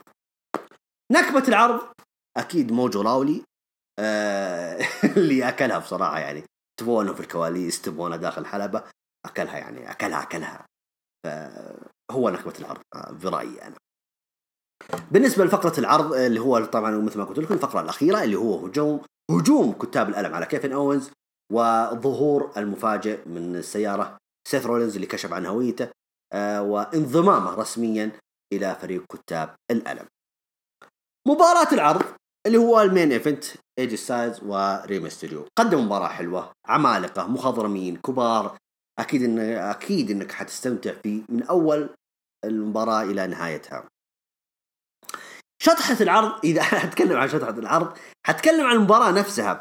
لو تلاحظون ري ميستيريو يعني بداية المباراة ما أدري كأنه انزعج من العدسات، فشل العدسات ورماها في الحلبة برضو يعني، ما ودي أقولها لكن لما انشق بنطلون من من الخلف لريمستريو لكن لا الحمد لله كان ساتر عمره، عكس إيج ستايلز تقريبا في ألفين وستة عشر هو ودين أمبروز انشق وما ما كان ساتر عمره الرجال، لكن يعني عدت سلامات.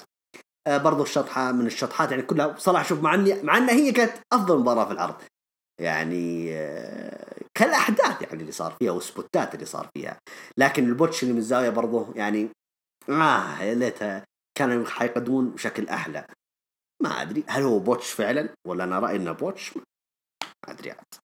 على العموم هذا هو اللي صار في عرض الرو وتقييمي وملخص لهذا العرض.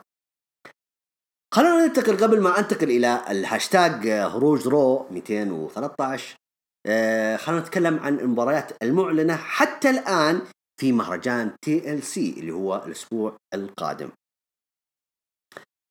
طبعا المباريات اللي حددوها إلى الآن رومان رينز وكين كوربن اللي تابعون سماك داون، طبعا المباراة حددت في المهرجان على طريقة طاولات سلالم وكراسي، يعني حتكون أكيد مباراة يعني مرة دسمة شوي يعني، في ضرب كثير، في تدخلات أكيد دولف زيجلر وروبرت رود حيكون لهم شأن آخر في هذه المباراة. أكيد في تدخلات، أكيد حنشوف مفاجآت، يعني أحس إنه في شيء حيصير في هذه المباراة. توقع من راح يفوز؟ آه لا أكيد رومان رينز لازم يرد آه عفوا عفوا عفوا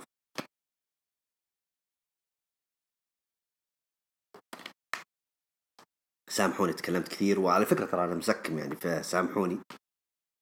أرجع أقول لطبع توقعاتي طبعا رومان رينز أكيد راح يرد الصاع صاعين، أه لازم يرد الحركة اللي صارت الأسبوع الماضي، يعني إنه حركة لا يعني معفنة بصراحة، ألا وهي إنه يأكلون أكل الكلاب الله يكرمكم وإلى آخره، مشهد مقزز بصراحة، أه فلازم يرد الدين رومان رينز.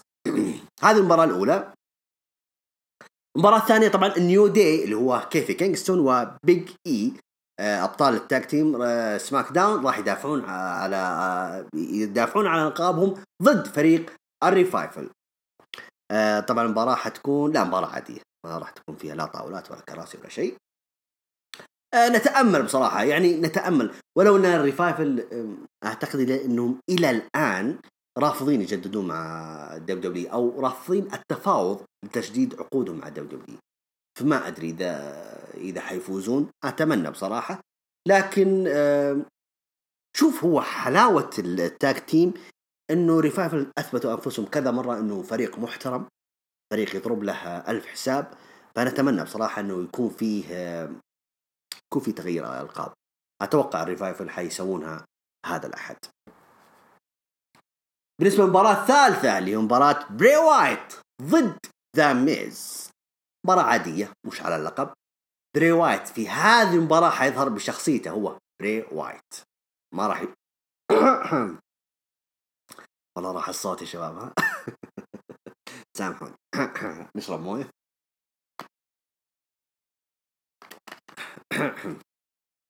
عفوا سامحوني.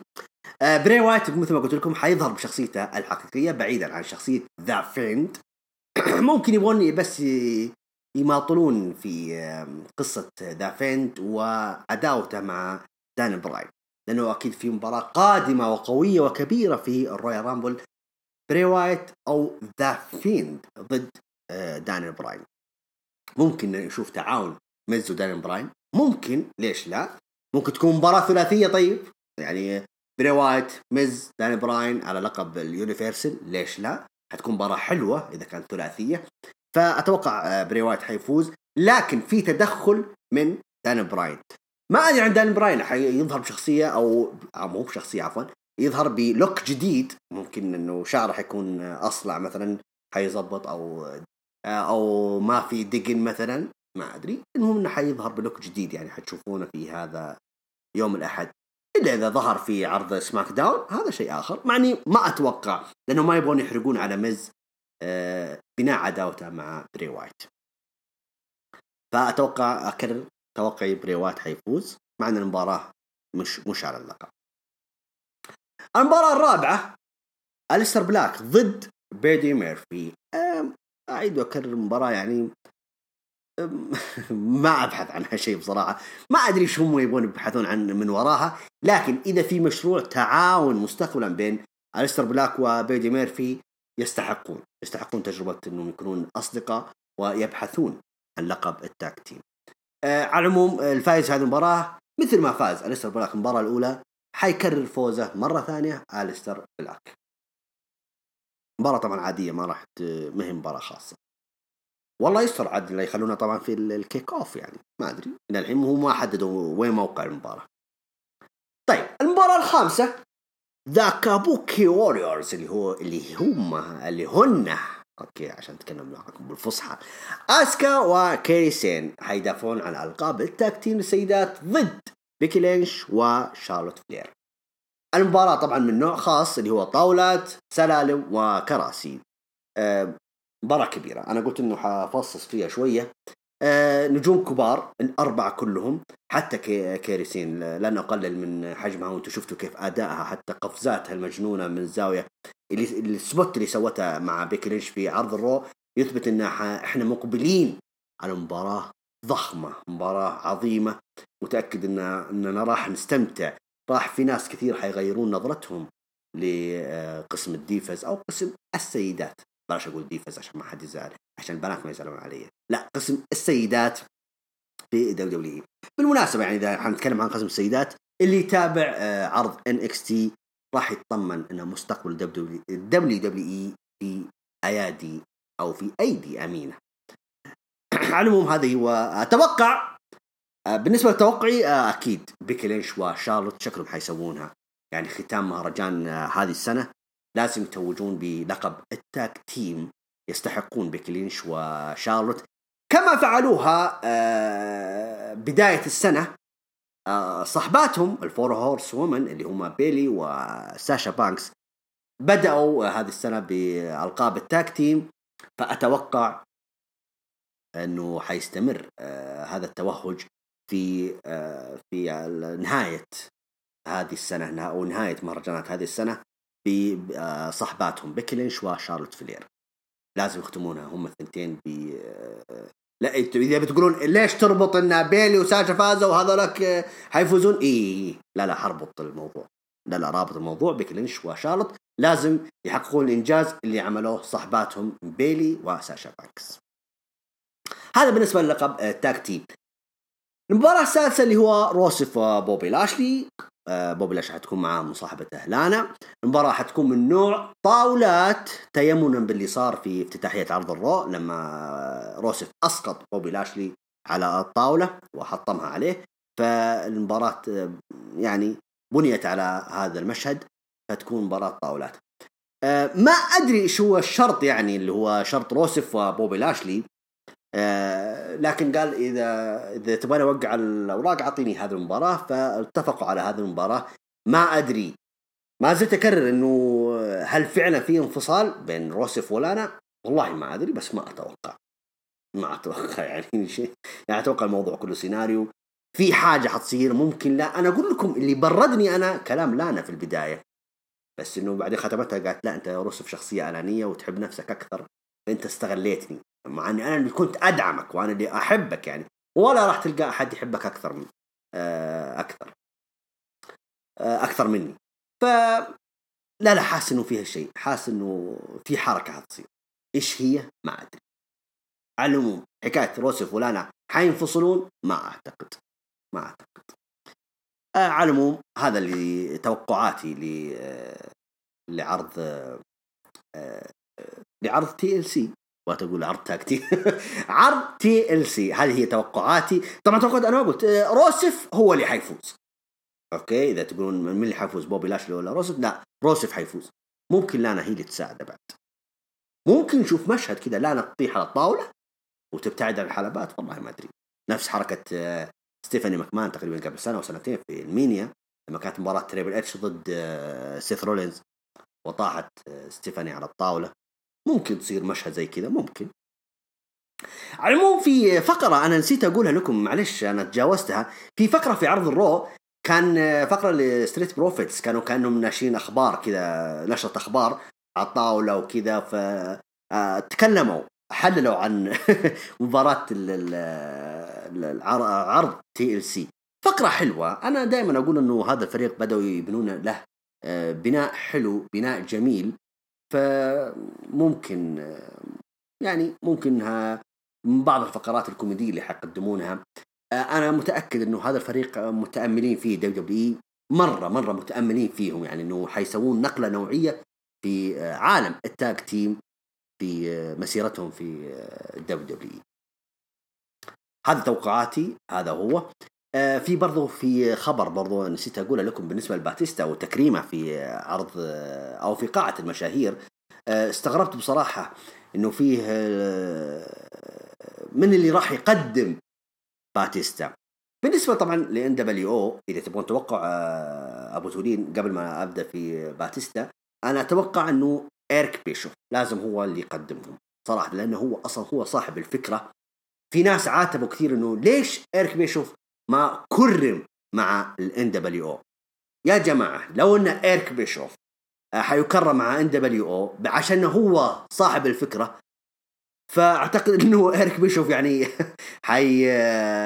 حيتمتلي أياديه كلها ثنتين بخواتم في من كثر تكراره في دخول قاعة المشاهير. ترى هو صاحب فكرة شخصية الكرو اللي هو ستينج، يعني هو اقتبسها طبعا من سكات هول، برضو جولدبيرغ، برضو يعني عمل أشياء كثيرة ترى إيريك بيشوف، يعني مرة مرة أشياء كثيرة.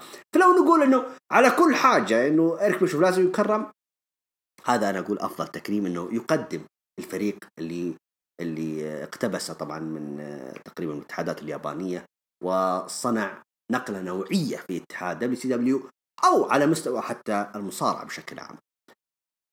هذا بالنسبة إذا أنا برشح أحد لين دبليو اللي هو أقول لكم إيريك بيشوف يقدمهم. بالنسبة لي باتيستا استغرب منه إنه إنه الجمهور قاعد يعني يتكلم معاه، قال راح يقدم تريبل إتش اللي راح يقدم باتيستا، هل هيكون تريبل إتش، هل هيكون راندي أورتن، هل بيكون ريك فلير أو ديفون دودلي، يعني بحكم العلاقة القوية اللي بين باتيستا وديفون دودلي اللي من فريق دادلي بويز. لكن باتيستا عبر عن احترامه الشديد لكل هذه الأسماء اللي ذكرتوها يا الجمهور. لكن إذا أنا أما من ناحية شخصية يعني، لكن أطالب إنه الأسطورة فيت فينلي النجم الإيرلندي إنه هو الذي يقوم بتقديمه في قاعة المشاهير. طبعا برضو أشار باتيستا إنه يرجح إنه فينلي ما راح يرفض هذا الطلب. أتفق، ما أدري والله بصراحة عن علاقة باتيستا وفيت فينلي، ما أشوف أي، ما أدري عن علاقتهم داخل الكواليس، ما أدري، وما قد صارت حتى بينهم حتى مباراة فردية يعني سابقة. على العموم إذا أنتوا يا الجمهور تسألون أبو تورين من ترشح يقدم باتيستا، أنا حاشطح معاكم وأقول خلوا دانا بروك خلوا دانا بروك، يعني استمروا في السيناريو اللي هذا، أو عملوا سبوت كذا يعني بينه وبين دانا بروك يعني في قاعة المشاهير، على حكم اللي صارت الأسبوع الماضي يعني في تويتر، يعني باتيستا ودانا بروك يعني ولعوا تويتر مرة مرة ولعوا تويتر، فشطحوا كثير يعني في بعض الفقرات وإلى آخره، أو يعني بعض الحديث الجانب اللي كان بينهم. الله يستر عاد لا يكون يعني صار شيء وإحنا ما ندري. على العموم آه هذا اللي صار في آه عرض الرو، وتوقعاتنا لعرض تي ال سي الأسبوع القادم. والله تأخرت أنا كثير يعني في التحليل، سامحوني، ممكن يمكن ضيعت عليكم الشوط الأول هذا إذا ما سحبتوا علي أصلا، أو أنتوا سحبتوا علي أصلا فيه أنتوا سحبتوا علي في أو أنا سحبت علي آه آسف آسف آسف بالنسبة للبث الانستغرام كانوا منبسطوا الحين، آه أخيرا قفلت وريحت، خلنا نتابع برشلونة إنتر ميلان. أوكي، أعيد وأكرر، أعتذر إني تأخرت في إعلان البث أو في ظهور في البث. طيب آه نبدأ في هاشتاج آه أو نختم حلقتنا هذا الأسبوع بمشاركاتكم في هاشتاج هروج رو مئتين وثلاثة عشر. نبدأها مع المشارك مات، يقول ألقام مصارعات الدبليو دبليو إي، شارلوت اللي هي ملكة كل العصور تستاهل، روندا روزي اللي هي المصارعة الأفضل من بعد شارلوت وبيكي، ولا من بعد شارلوت، عفوا عفوا أنا شطحت هنا، يقول روندا روزي المصارعة الأفضل من بعد شارلوت، وبيكي لينش هي الحلقة الأضعف في هذا المجال. لا مات يا مات، إحنا أقدر فيك حبك للعميق لشارلوت، لكن بيكي لينش لا حد ينكر اللي عملت، الجو العظيم اللي سوته في في من أول من السنة الماضية من ألفين وثمانية عشر حتى ألفين وتسعة عشر ودخولا إلى ألفين وعشرين، وهي مرشحة كبيرة أنها تفوز بلقب التاك تيم مع شارلوت، فلا تخلي عاطفتك اللي تغلبك في هذا الموضوع. برضو مات برضو يكرر، هو مصر يعني أنه بيكي لينش يقول لازم تخسر اللقب، ترى دبليو دبليو إي زودتها إلى متى يعني، وشارلوت ونايا جاكس لازم ينتزعوا اللقب بأي طريقة كانت. اوكي مات شارلوت، اوكي نايا جاكس نايا جاكس حققت اللقب ضد أليكسا بليس تقريبا السنة الماضية، مو بالسنة اي السنة الماضية، لكن الإصابة حرمتها يعني من الاستمرارية.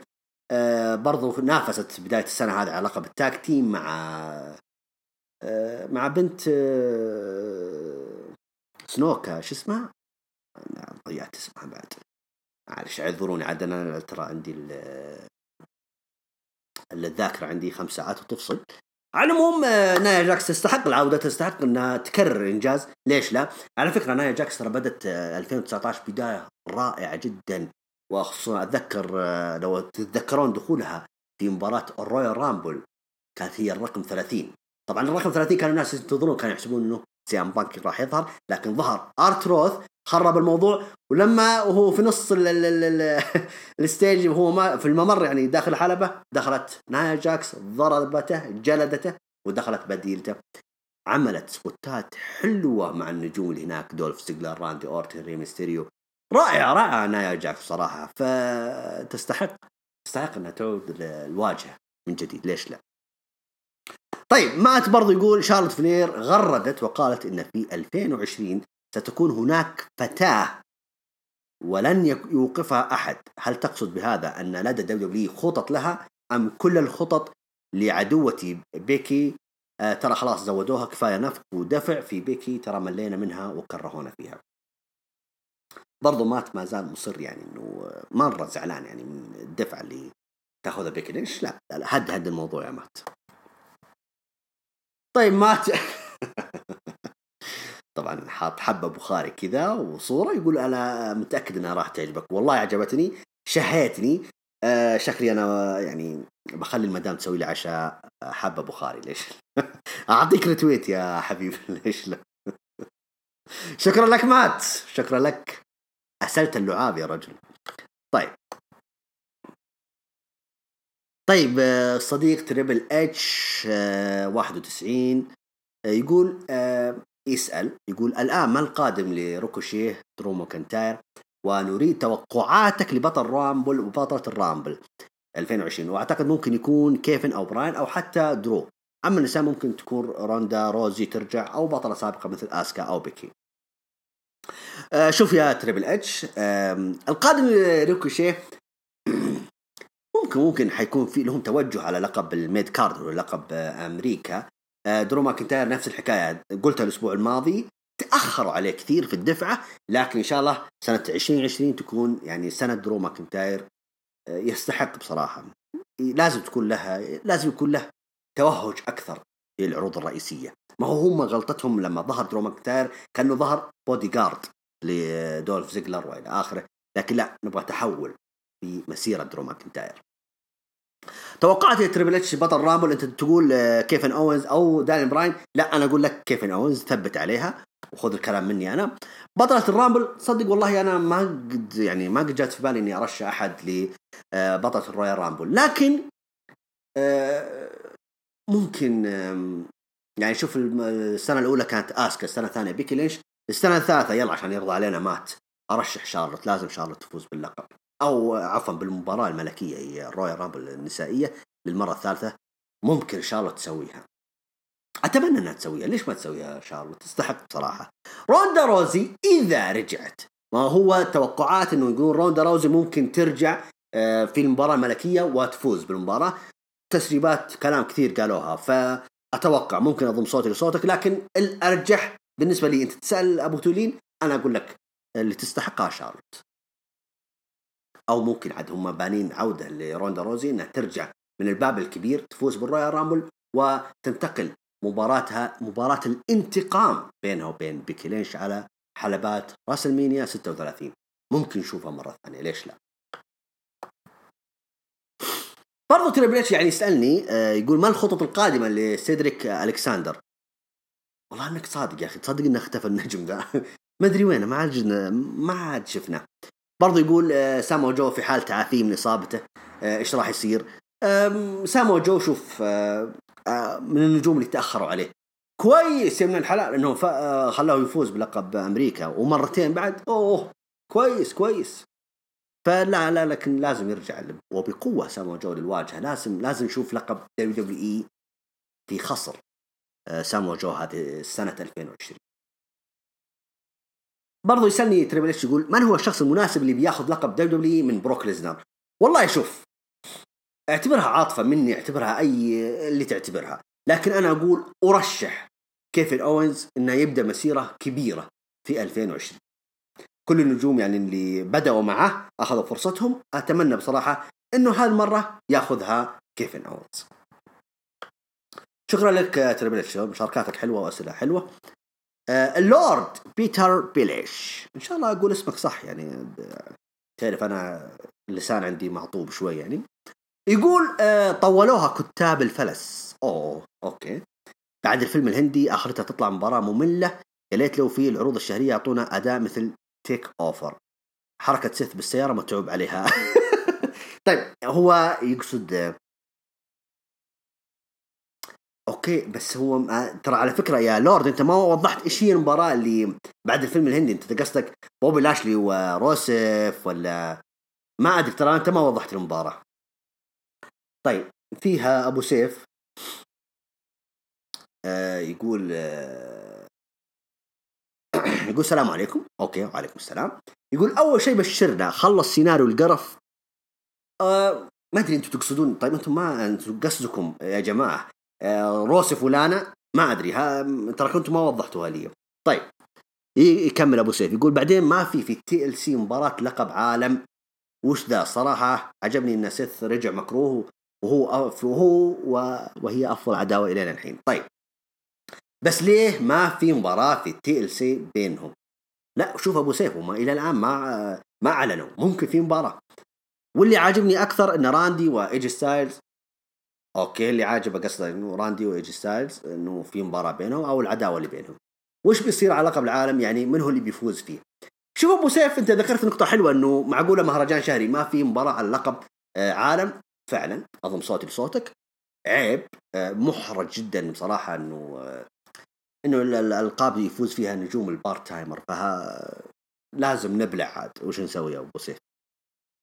بالنسبه برضه ان اللقب انا اقول انه اوكي بري وايت وداميز، يعني اذا انتم مباراه بري وايت فايز فايز فليش ما تخليه على اللقب يعني، ليش انت تقول بدون لقب؟ هذا شيء غريب عاد. آه برضه ابو سيف يقول آه يقول ايه صح كانه يعني فاتته اضافه بسيطه، عداوه ميرفي والسا بلاك جميله بس عيبها ما في اشتباك بين الاثنين ويعطيكم الف عافيه. شوف ابو سيف هو كانت في مباراه بينهم اول اوكي المهرجان الماضي وانتهت بفوز السا بلاك، ما زالوا مستمرين في العداوة يعني، فنشوف هل حيكرر فوز أليستر بلاك وهذا هو المتوقع والمرجح، ألا إذا عملوا مفاجأة بيدي ميرفي هذا شيء آخر مع أني ما أتوقعها.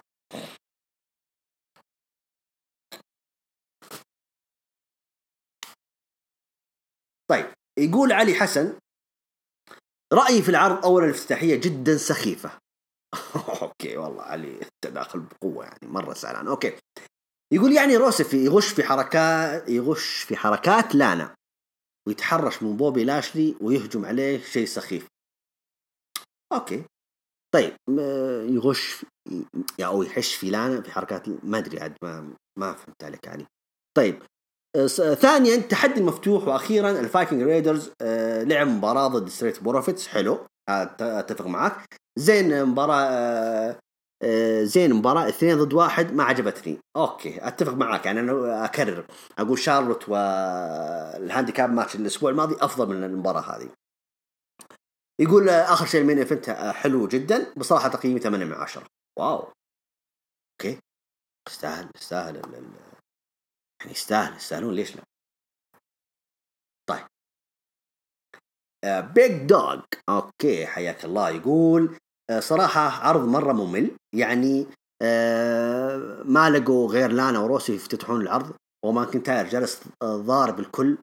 أوكي سامي يقول إيش اللي جابه في الرو، أتمنى عدم فوز شارلوت وبيكي فريق أوكي مو كفو يا ساتر، لا لا زعلتوا بك دقة يا جماعة، وأتمنى أنه تدخل راندي روزي راندي روزي عليها عليهم في هذا الم... أوكي ممكن لا خلها يا عمي يا عمي خلها في الرويال رامبل لا, لا تستعجل. يقولوا حركة سيث رولينز مع الفريق حقه قديمة محروقة وهل يبغوا يفصلوا زينينا عن أندرادي. بالنسبة لسيث مع فريقه لا لا بالعكس كان حركة حلوة يعني، ما أشوف إنها حركة قديمة لا لا لا قديمة ممكن عشان خلاص إحنا عرفنا إنه في حينضموا مع بعض، لكن كحركة حلوة. يبغوا يفصلوا زينينا عن أندرادي للأسف يا بيك دوغ، شكلهم ناوينها يعني ولمحوا كثير يعني، حتى بعد نهاية العرض ملمحين مرة إنه في انفصال.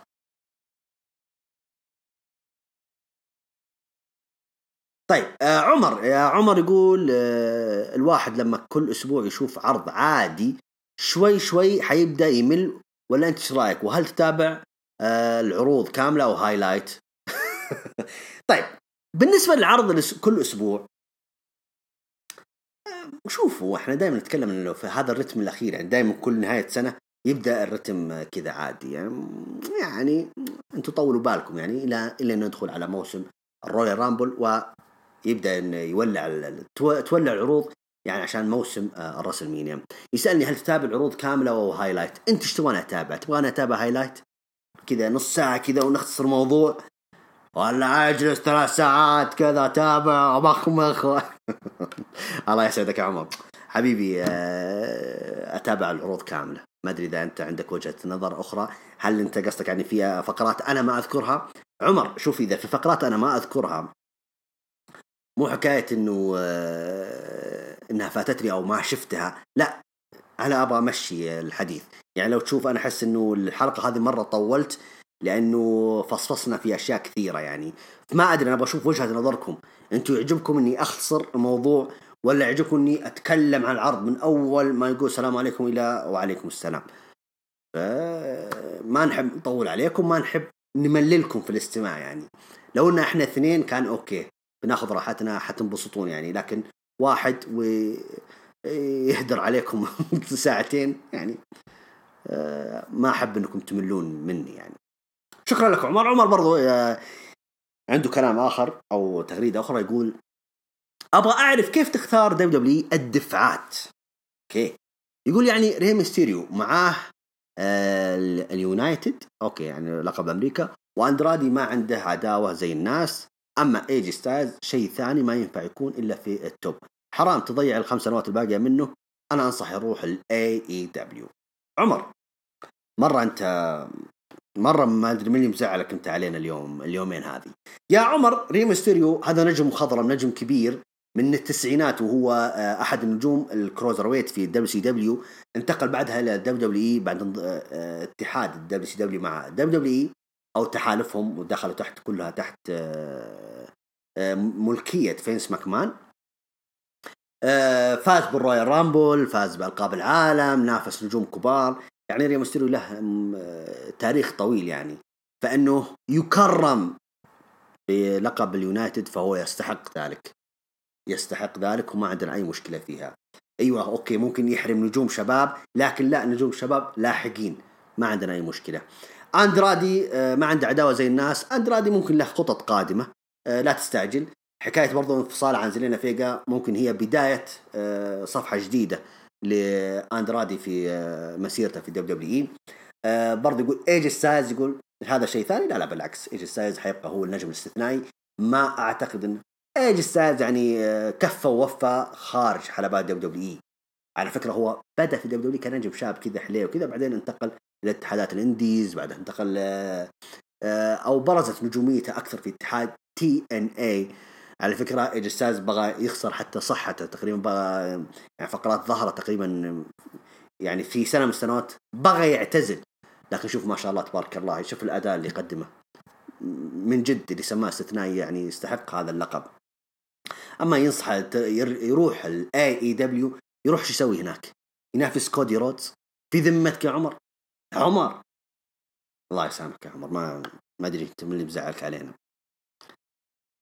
طيب برضو طبعا عمر مرة شغال، يقول هل شفت موكس وأوميجا؟ أوكي يقول أدري شطحة بس حبيت أسألك بما أنك تحب الهارد كور، ولا تقول لي أنك مع اللي يقولون فيها عنف زايد. لا فيها عنف زايد ولا هو بس أنا يا عمر اللي تكلمت فيها، حتى القنوات الأمريكية تكلموا فيها، وأنه إنه إنه يعني أنهم بالغوا في العنف يعني المفرط هذا، فلا لا في عنف مفرط. ما أدري إيش توجه ال إيه إي دبليو يعني، يبغون يصوروا لنا إنه آه ترى عندنا عنف، أوكي عنف بس عنف عنف عن عنف. وإذا تبغى تتفرج في العنف تعال يا أخي، تعال شوف عندنا بري وايت مشروع القتل اللي سواه الأسبوع الماضي يعني، عندنا حتى حنا في الدوري دبليو. طيب آه يقول لو مستقبلا صرت رئيس الكتاب إن شاء الله، هل هل تحس إنك بتضبطنا ولا تحس ما عندك سالفة؟ لا أحس إنه ما عندي سالفة يعني، إذا أنا بضبط بضبط بس السيدات ما شكلك يا عمر الله يعطيك العافية، تغريداتك جدا جميلة، بس ما شاء الله مرة حمش انت يعني. آه. هدي هدي حبيبي. طيب صالح ووريور اللي هو صديق البودكاستر الجميل، الله يحييك يا صالح، يقول صالح عرض حلو استمتعت فيه، اوكي استكمال بناء تي ال سي وخلاص قلب سيث رولينز الدور الهيل، حلو يعني، هو يقول هذا ملخص الشيء وعجبه. يقول شوي الافتتاح ما كان حلو، لكن التسلسل في المباريات والبروموهات شيء جميل. حلو يا يا عمر، شوف صالح طاقة إيجابية ما شاء الله تبارك الله، إيه خلك كذا يا ابن الحلال، اضحك اضحك ابتسم. يا يا جماعة تابعوا انتوا العروض وانتم مستمتعين، مو بأنه آه لا الله ما أنا با... آه لا لا لا لا تابع تابع استمتع استمتع بالوقت اللي أنت فيه يعني. في الأول والأخير ترى مصارعة ما حد يزعل منها يعني، ما هي مثل الكورة شخبار الضغط. آه لا أوكي. آه يقول سامي دوره حاليا مو مصارع فعلي، كأنه هذا اللي اتضح لصالح، هو حاليا يقول إنه عنده إصابة يا صالح، بس إنه آه ممكن بناء لمسيرة القادمة أو عداوة قادمة أو شكل آخر حيظهر لنا سامي زين في آه في آه سنة عشرين عشرين.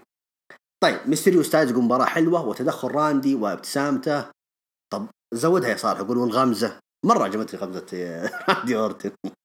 يقول نجوم العرض أوينز آسكا سيث وري ميستيريو، ويقيم العرض سبعة ونص من خمسة. أوكي يا صالح. صالح يقول أهلا وسهلا ومرحبا بأبو يحيى وعودا حميدا، اشتقنا لصوتك والله. أبو يحيى يا صالح متواجد فعليا، ما هو بغايب عنكم، إذا تابعت قناتنا في اليوتيوب واللمحة البسيطة اللي عملناها اللي عملها جودة، وشفتوا البرنامج اللي عملها عن قصة انتحار كريس بنوام، أبو يحيى هو من أعد الحلقة. خلوني أحرق عليكم عاد الشيء اللي حيصير يعني في من بداية السنة إن شاء الله. أبو يحيى حيكون هو معد أغلب برامجنا في من بداية يناير إن شاء الله. اليوتيوب حنفعله بشكل كبير. أعيد وأكرر، أبو يحيى حيكون يعني تقريبا حيمسك يعني تسعين بالمئة من برامجنا، حيكون معد قوي يعني، وحتستمتعون في كل برامجنا اللي حتشوفونها في اليوتيوب إن شاء الله بداية يناير هي من لمسات أبو يحيى، وعودته قريبة جدا، بس سامحوا يعني الظروف بس هي اللي منعته من الظهور حاليا، لكن أه حيرجع حيرجع وبقوة. أه برضو صالح يعني يقول بناء الرول تي ال سي وإن كان متوسط نوعا ما، إلا أنه أفضل بكثير عن بناء سماك داون. شوف يا صالح احنا ما شفنا سماك داون في الجو هوم يعني. يوم الجمعة إن شاء الله ح... يعني حنبدأ نقول أه نوعية يعني سماك داون إيش راح يسوون في الجو هوم. أوكي ممكن البناء أنت قصدك من بداية الشهر. اوكي كنكم سمعتوا تفقيط ولا شيء من برا. اوكي طيب يقول صالح اجمل شيء صار في الرو اعلان باتيستا كاول شخص يتم تقديمه في هول اوف فيم، يستاهل باتيستا. آه لابد يتم تكريم كين، بيج شو، مارك هنري، آه يستحقون يعني يستحقون. مارك هنري ما كرموه، مارك هنري مارك هنري ادري يا اخي شككتني يا صالح، ما ادري مارك هنري اذا آه كرموه ولا لا. على العموم كين بيج شو اظن صوتي صوتك يستحقون صراحة التكريم، وأعتقد أنه لا يتأخرون عليهم، ليش ما تكون هذه السنة. طيب برضو أحمد كريري أنا تعجبني هاد تعجبني برضو تغريداته بصراحة وأستفيد منه كثير. يقول أحمد السلام عليكم. وعليكم السلام، جدا عجبني العرض، أعطيه ثمانية من عشرة. واو أوكي. يقول افتتاحية جيدة، برومو كيفن أوينز، وطبعا دي كانت بداية العرض اللي شفته أنا. آه أوكي أنا قلت إيش بو ذا، يقول افتتاحية بعدين يقول برومو كيف نوانس. أوكي ما أدري عندكم شفتوا؟ لا أنا شفت شيء كبير.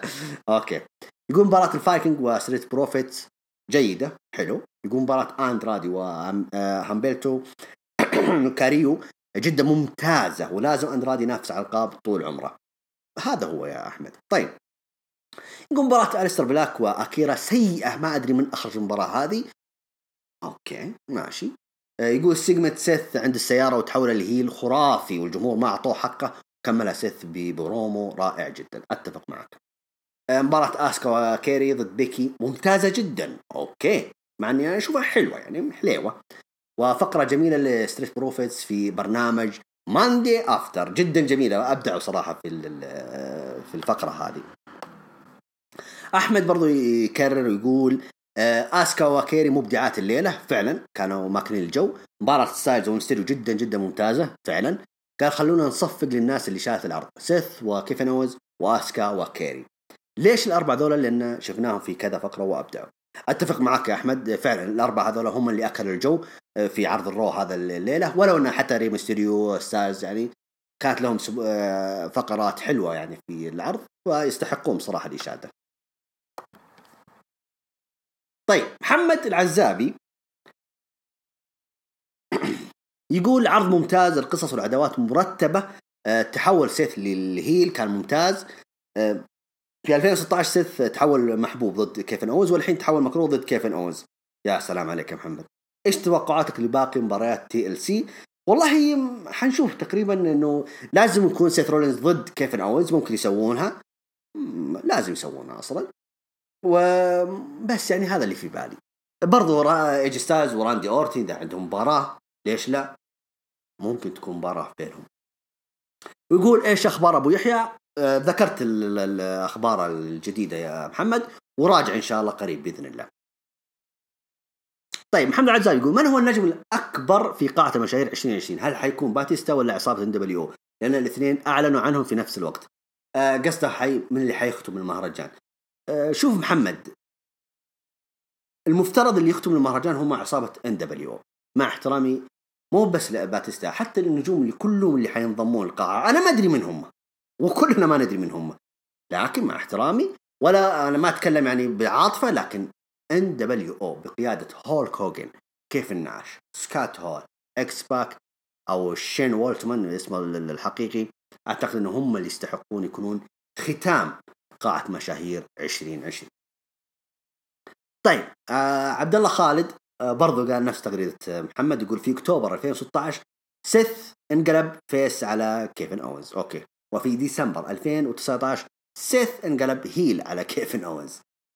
جدا حلو حلو يا عبد الله خالد يعني. طيب عندنا ذا فيند يقول كان توقع من أول أن سيث رولينز يتحول إلى دور مكروه الأول وينضم عصابة ال إيه أو بي. ما شاء الله يعني ما عندنا حنا، بس أنا افتكرت أنها بس الاخطبوط الحالي هنا يعني، ما شاء الله في منافسين. آه سلام يا سلام يا ذا فيند. طيب حبيبنا محمد الحلبي نوجه له طبعا أكيد تحية، ويسعدني أنك تكون من ضمن معانا في الهاشتاج. يقول تحول أو التحول اللي صار لسيث رولينز تم بشكل جميل جدا وجديد. أتفق معك محمد. يقول فكرة عصابة عصابة تحاول السيطرة ونشر الفوضى ستكون شيء عظيم. أتفق معك. يقول مواجهة صامتة وممتعة جدا بين راندي وستايلز، فعلا على نار هادية، ولو أنهم بدوها من بداية السنة، وهذا هم برضو يرجعونها في نهاية السنة. يقول مباراة كاريو وأندرادي ممتعة. أتفق معك، حلوة يعني لا بأس فيها يعني. وبرضو يقول أتمنى أن لا تحدث الجريمة بخسارة آسكا وكيري سين للألقاب أمام شارلوت والأخ بي. الله يسعدك يا محمد. لا لا بالعكس، ليس جريمة، بالعكس هو إنجاز. شوف محمد، انظر إلى شارلوت وبيكي في الأول والأخير، ممكن ما هم يعني تنظر لهم انك ممكن انت ما تشجعهم ولا اخره، لكن لا، انظر لهم انه لازم يكون مسيرتهم ذهبيه في مسيرتهم بدبليو دبليو اي، خصوصا شارلوت يعني لازم تحقق القاب، لازم تحقق انجازات، لازم شوف هي هي الاكثر فوزا بلقب الفردي، الان انتقلت للتاك تيم، ممكن تنتقل الى برضو الى بطله الرويال رامبل عشرين عشرين، يعني في انجازات لازم تحققها شارلوت، لازم تضيفها في رصيدها، نفسها نفس بيكي لينش، حتى ولو انك انت ما تحبهم، لكن انظر الى انجازات. آسكا شوفها فاز بلقب السماك داون، او عفوا خلينا فازت بانجاز رويال رامبل، هي اول سيده تفوز فيها، مسيرتها استمرت، بعدين فازت بلقب السيدات سماك داون نهايه السنه، تصور يعني بدايه السنه تفوز ونهايه السنه تفوز بلقب سماك داون، بعدها بسنه تقريبا او اقل من سنه فازت بلقب التاك تيم مع النجمه الشابه كيري سين. فانت انظر لها بالنظره هذه، لا تقول لا ما نبغى هذا يفوز، لا لا لا تنظر كذا عشانك انت ما تحبه او ما انت من جمهوره، لا انظر انه في الاول والاخير حيسجل انجاز ذهبي في مسيرته. طيب آه برضو نبراس يقول نبراس العرض جميل لكن أكثر شيء قهرني إعلانهم عن مباراة أليستر بلاك وبادي ميرفي في تي ال سي. والله شوف أنا ما أبغى أجلطك زيادة، ما أدري أنت أنت زعلان عشان المباراة أقيمت، لا حتى ممكن تقيم في الكيك أوف، ما أدري عاد بفرحك ولا بزعلك. يقول والله حرام عداوة زي كذا بدون بناء. لا هم يعني من بداية من قبل شهر هم يبنون فيها، وعملوا مباراة وخسرها بادي ميرفي وفاز أليستر بلاك وكرروا العداوة. يا أخي أليستر بلاك يعني براس ما عنده حاجة، يعني ما عنده حاجة، يبون يشغلونه في مواجهاته. ولو تلاحظ أنه أشغلوه مع نجوم الكروزر ويت أكثر. يقول برضو نبراس يعني أضاف نقطة، يقول أحس ما حد راح يستفيد من العداوة بسبب بناء النايم. شوف يا نبراس يعني هم تأخروا على أليستر بلاك، ما أدري هل هو شخصية الغامضة هم اللي توهقوا فيها ما عرفوا كيف يترجمونها، ما أدري عاد والله ما أدري، فنقول يعني حظا أوفر. طيب برضو نبراس يقول زي ما قلت لك الكتاب الألم هم اللي بيستفيد. أيوة نبراس نبراس أنت يا نبراس، أنا ذكرتك والله في التعليق، أعلق في الأحداث نبراس، خلنا نتذكرك إن شاء الله. نبراس نبراس هو اللي قال، أول واحد قال إنه الكتاب الألم هم اللي حيستفيدون من سيث أكثر من الألقاب. يا سلام عليك يا نبراس، خلني أعمل لك برضو ريتويت عشان تستاهل بصراحة إنه أنت اللي أخذت الأولوية في هذا الرأي. طيب محمد الحلبي مرة أخرى يقول نفس التخبط في عدم وضوح الرؤية لماكنتاير وشكلها رايحة إنه يكسب الرامبل. ليش لا يا محمد؟ يعني كل واحد له حق إنه يترشح فيها.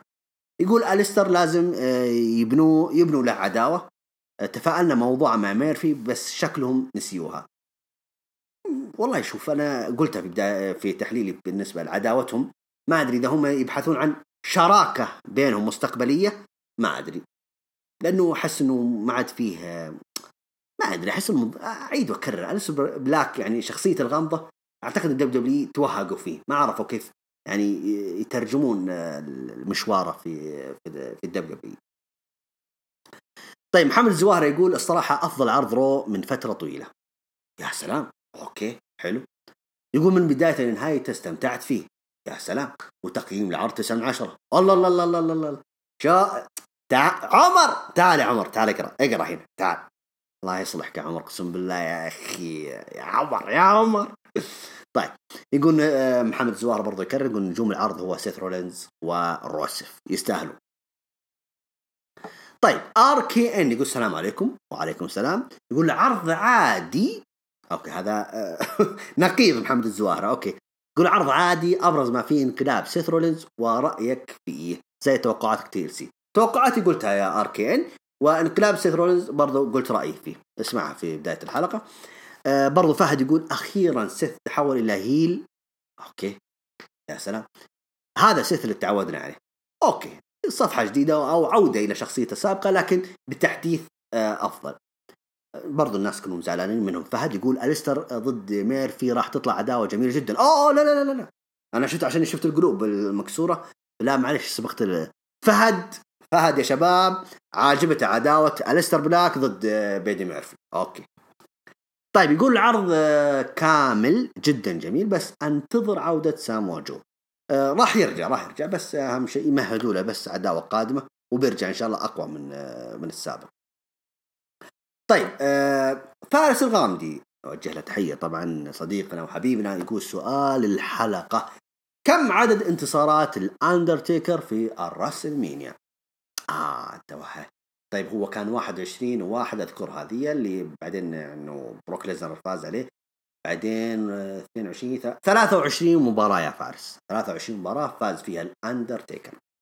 طيب فارس يقول أنا أشوف كتاب الألم مناسبين يكونون المواجه أجين أجين أجين أجين فارس يقول أنا أشوف كتاب الألم مناسبين يكونون المواجهين الخصوم القادمين للفايكنج رايدرز بس في الرامبل.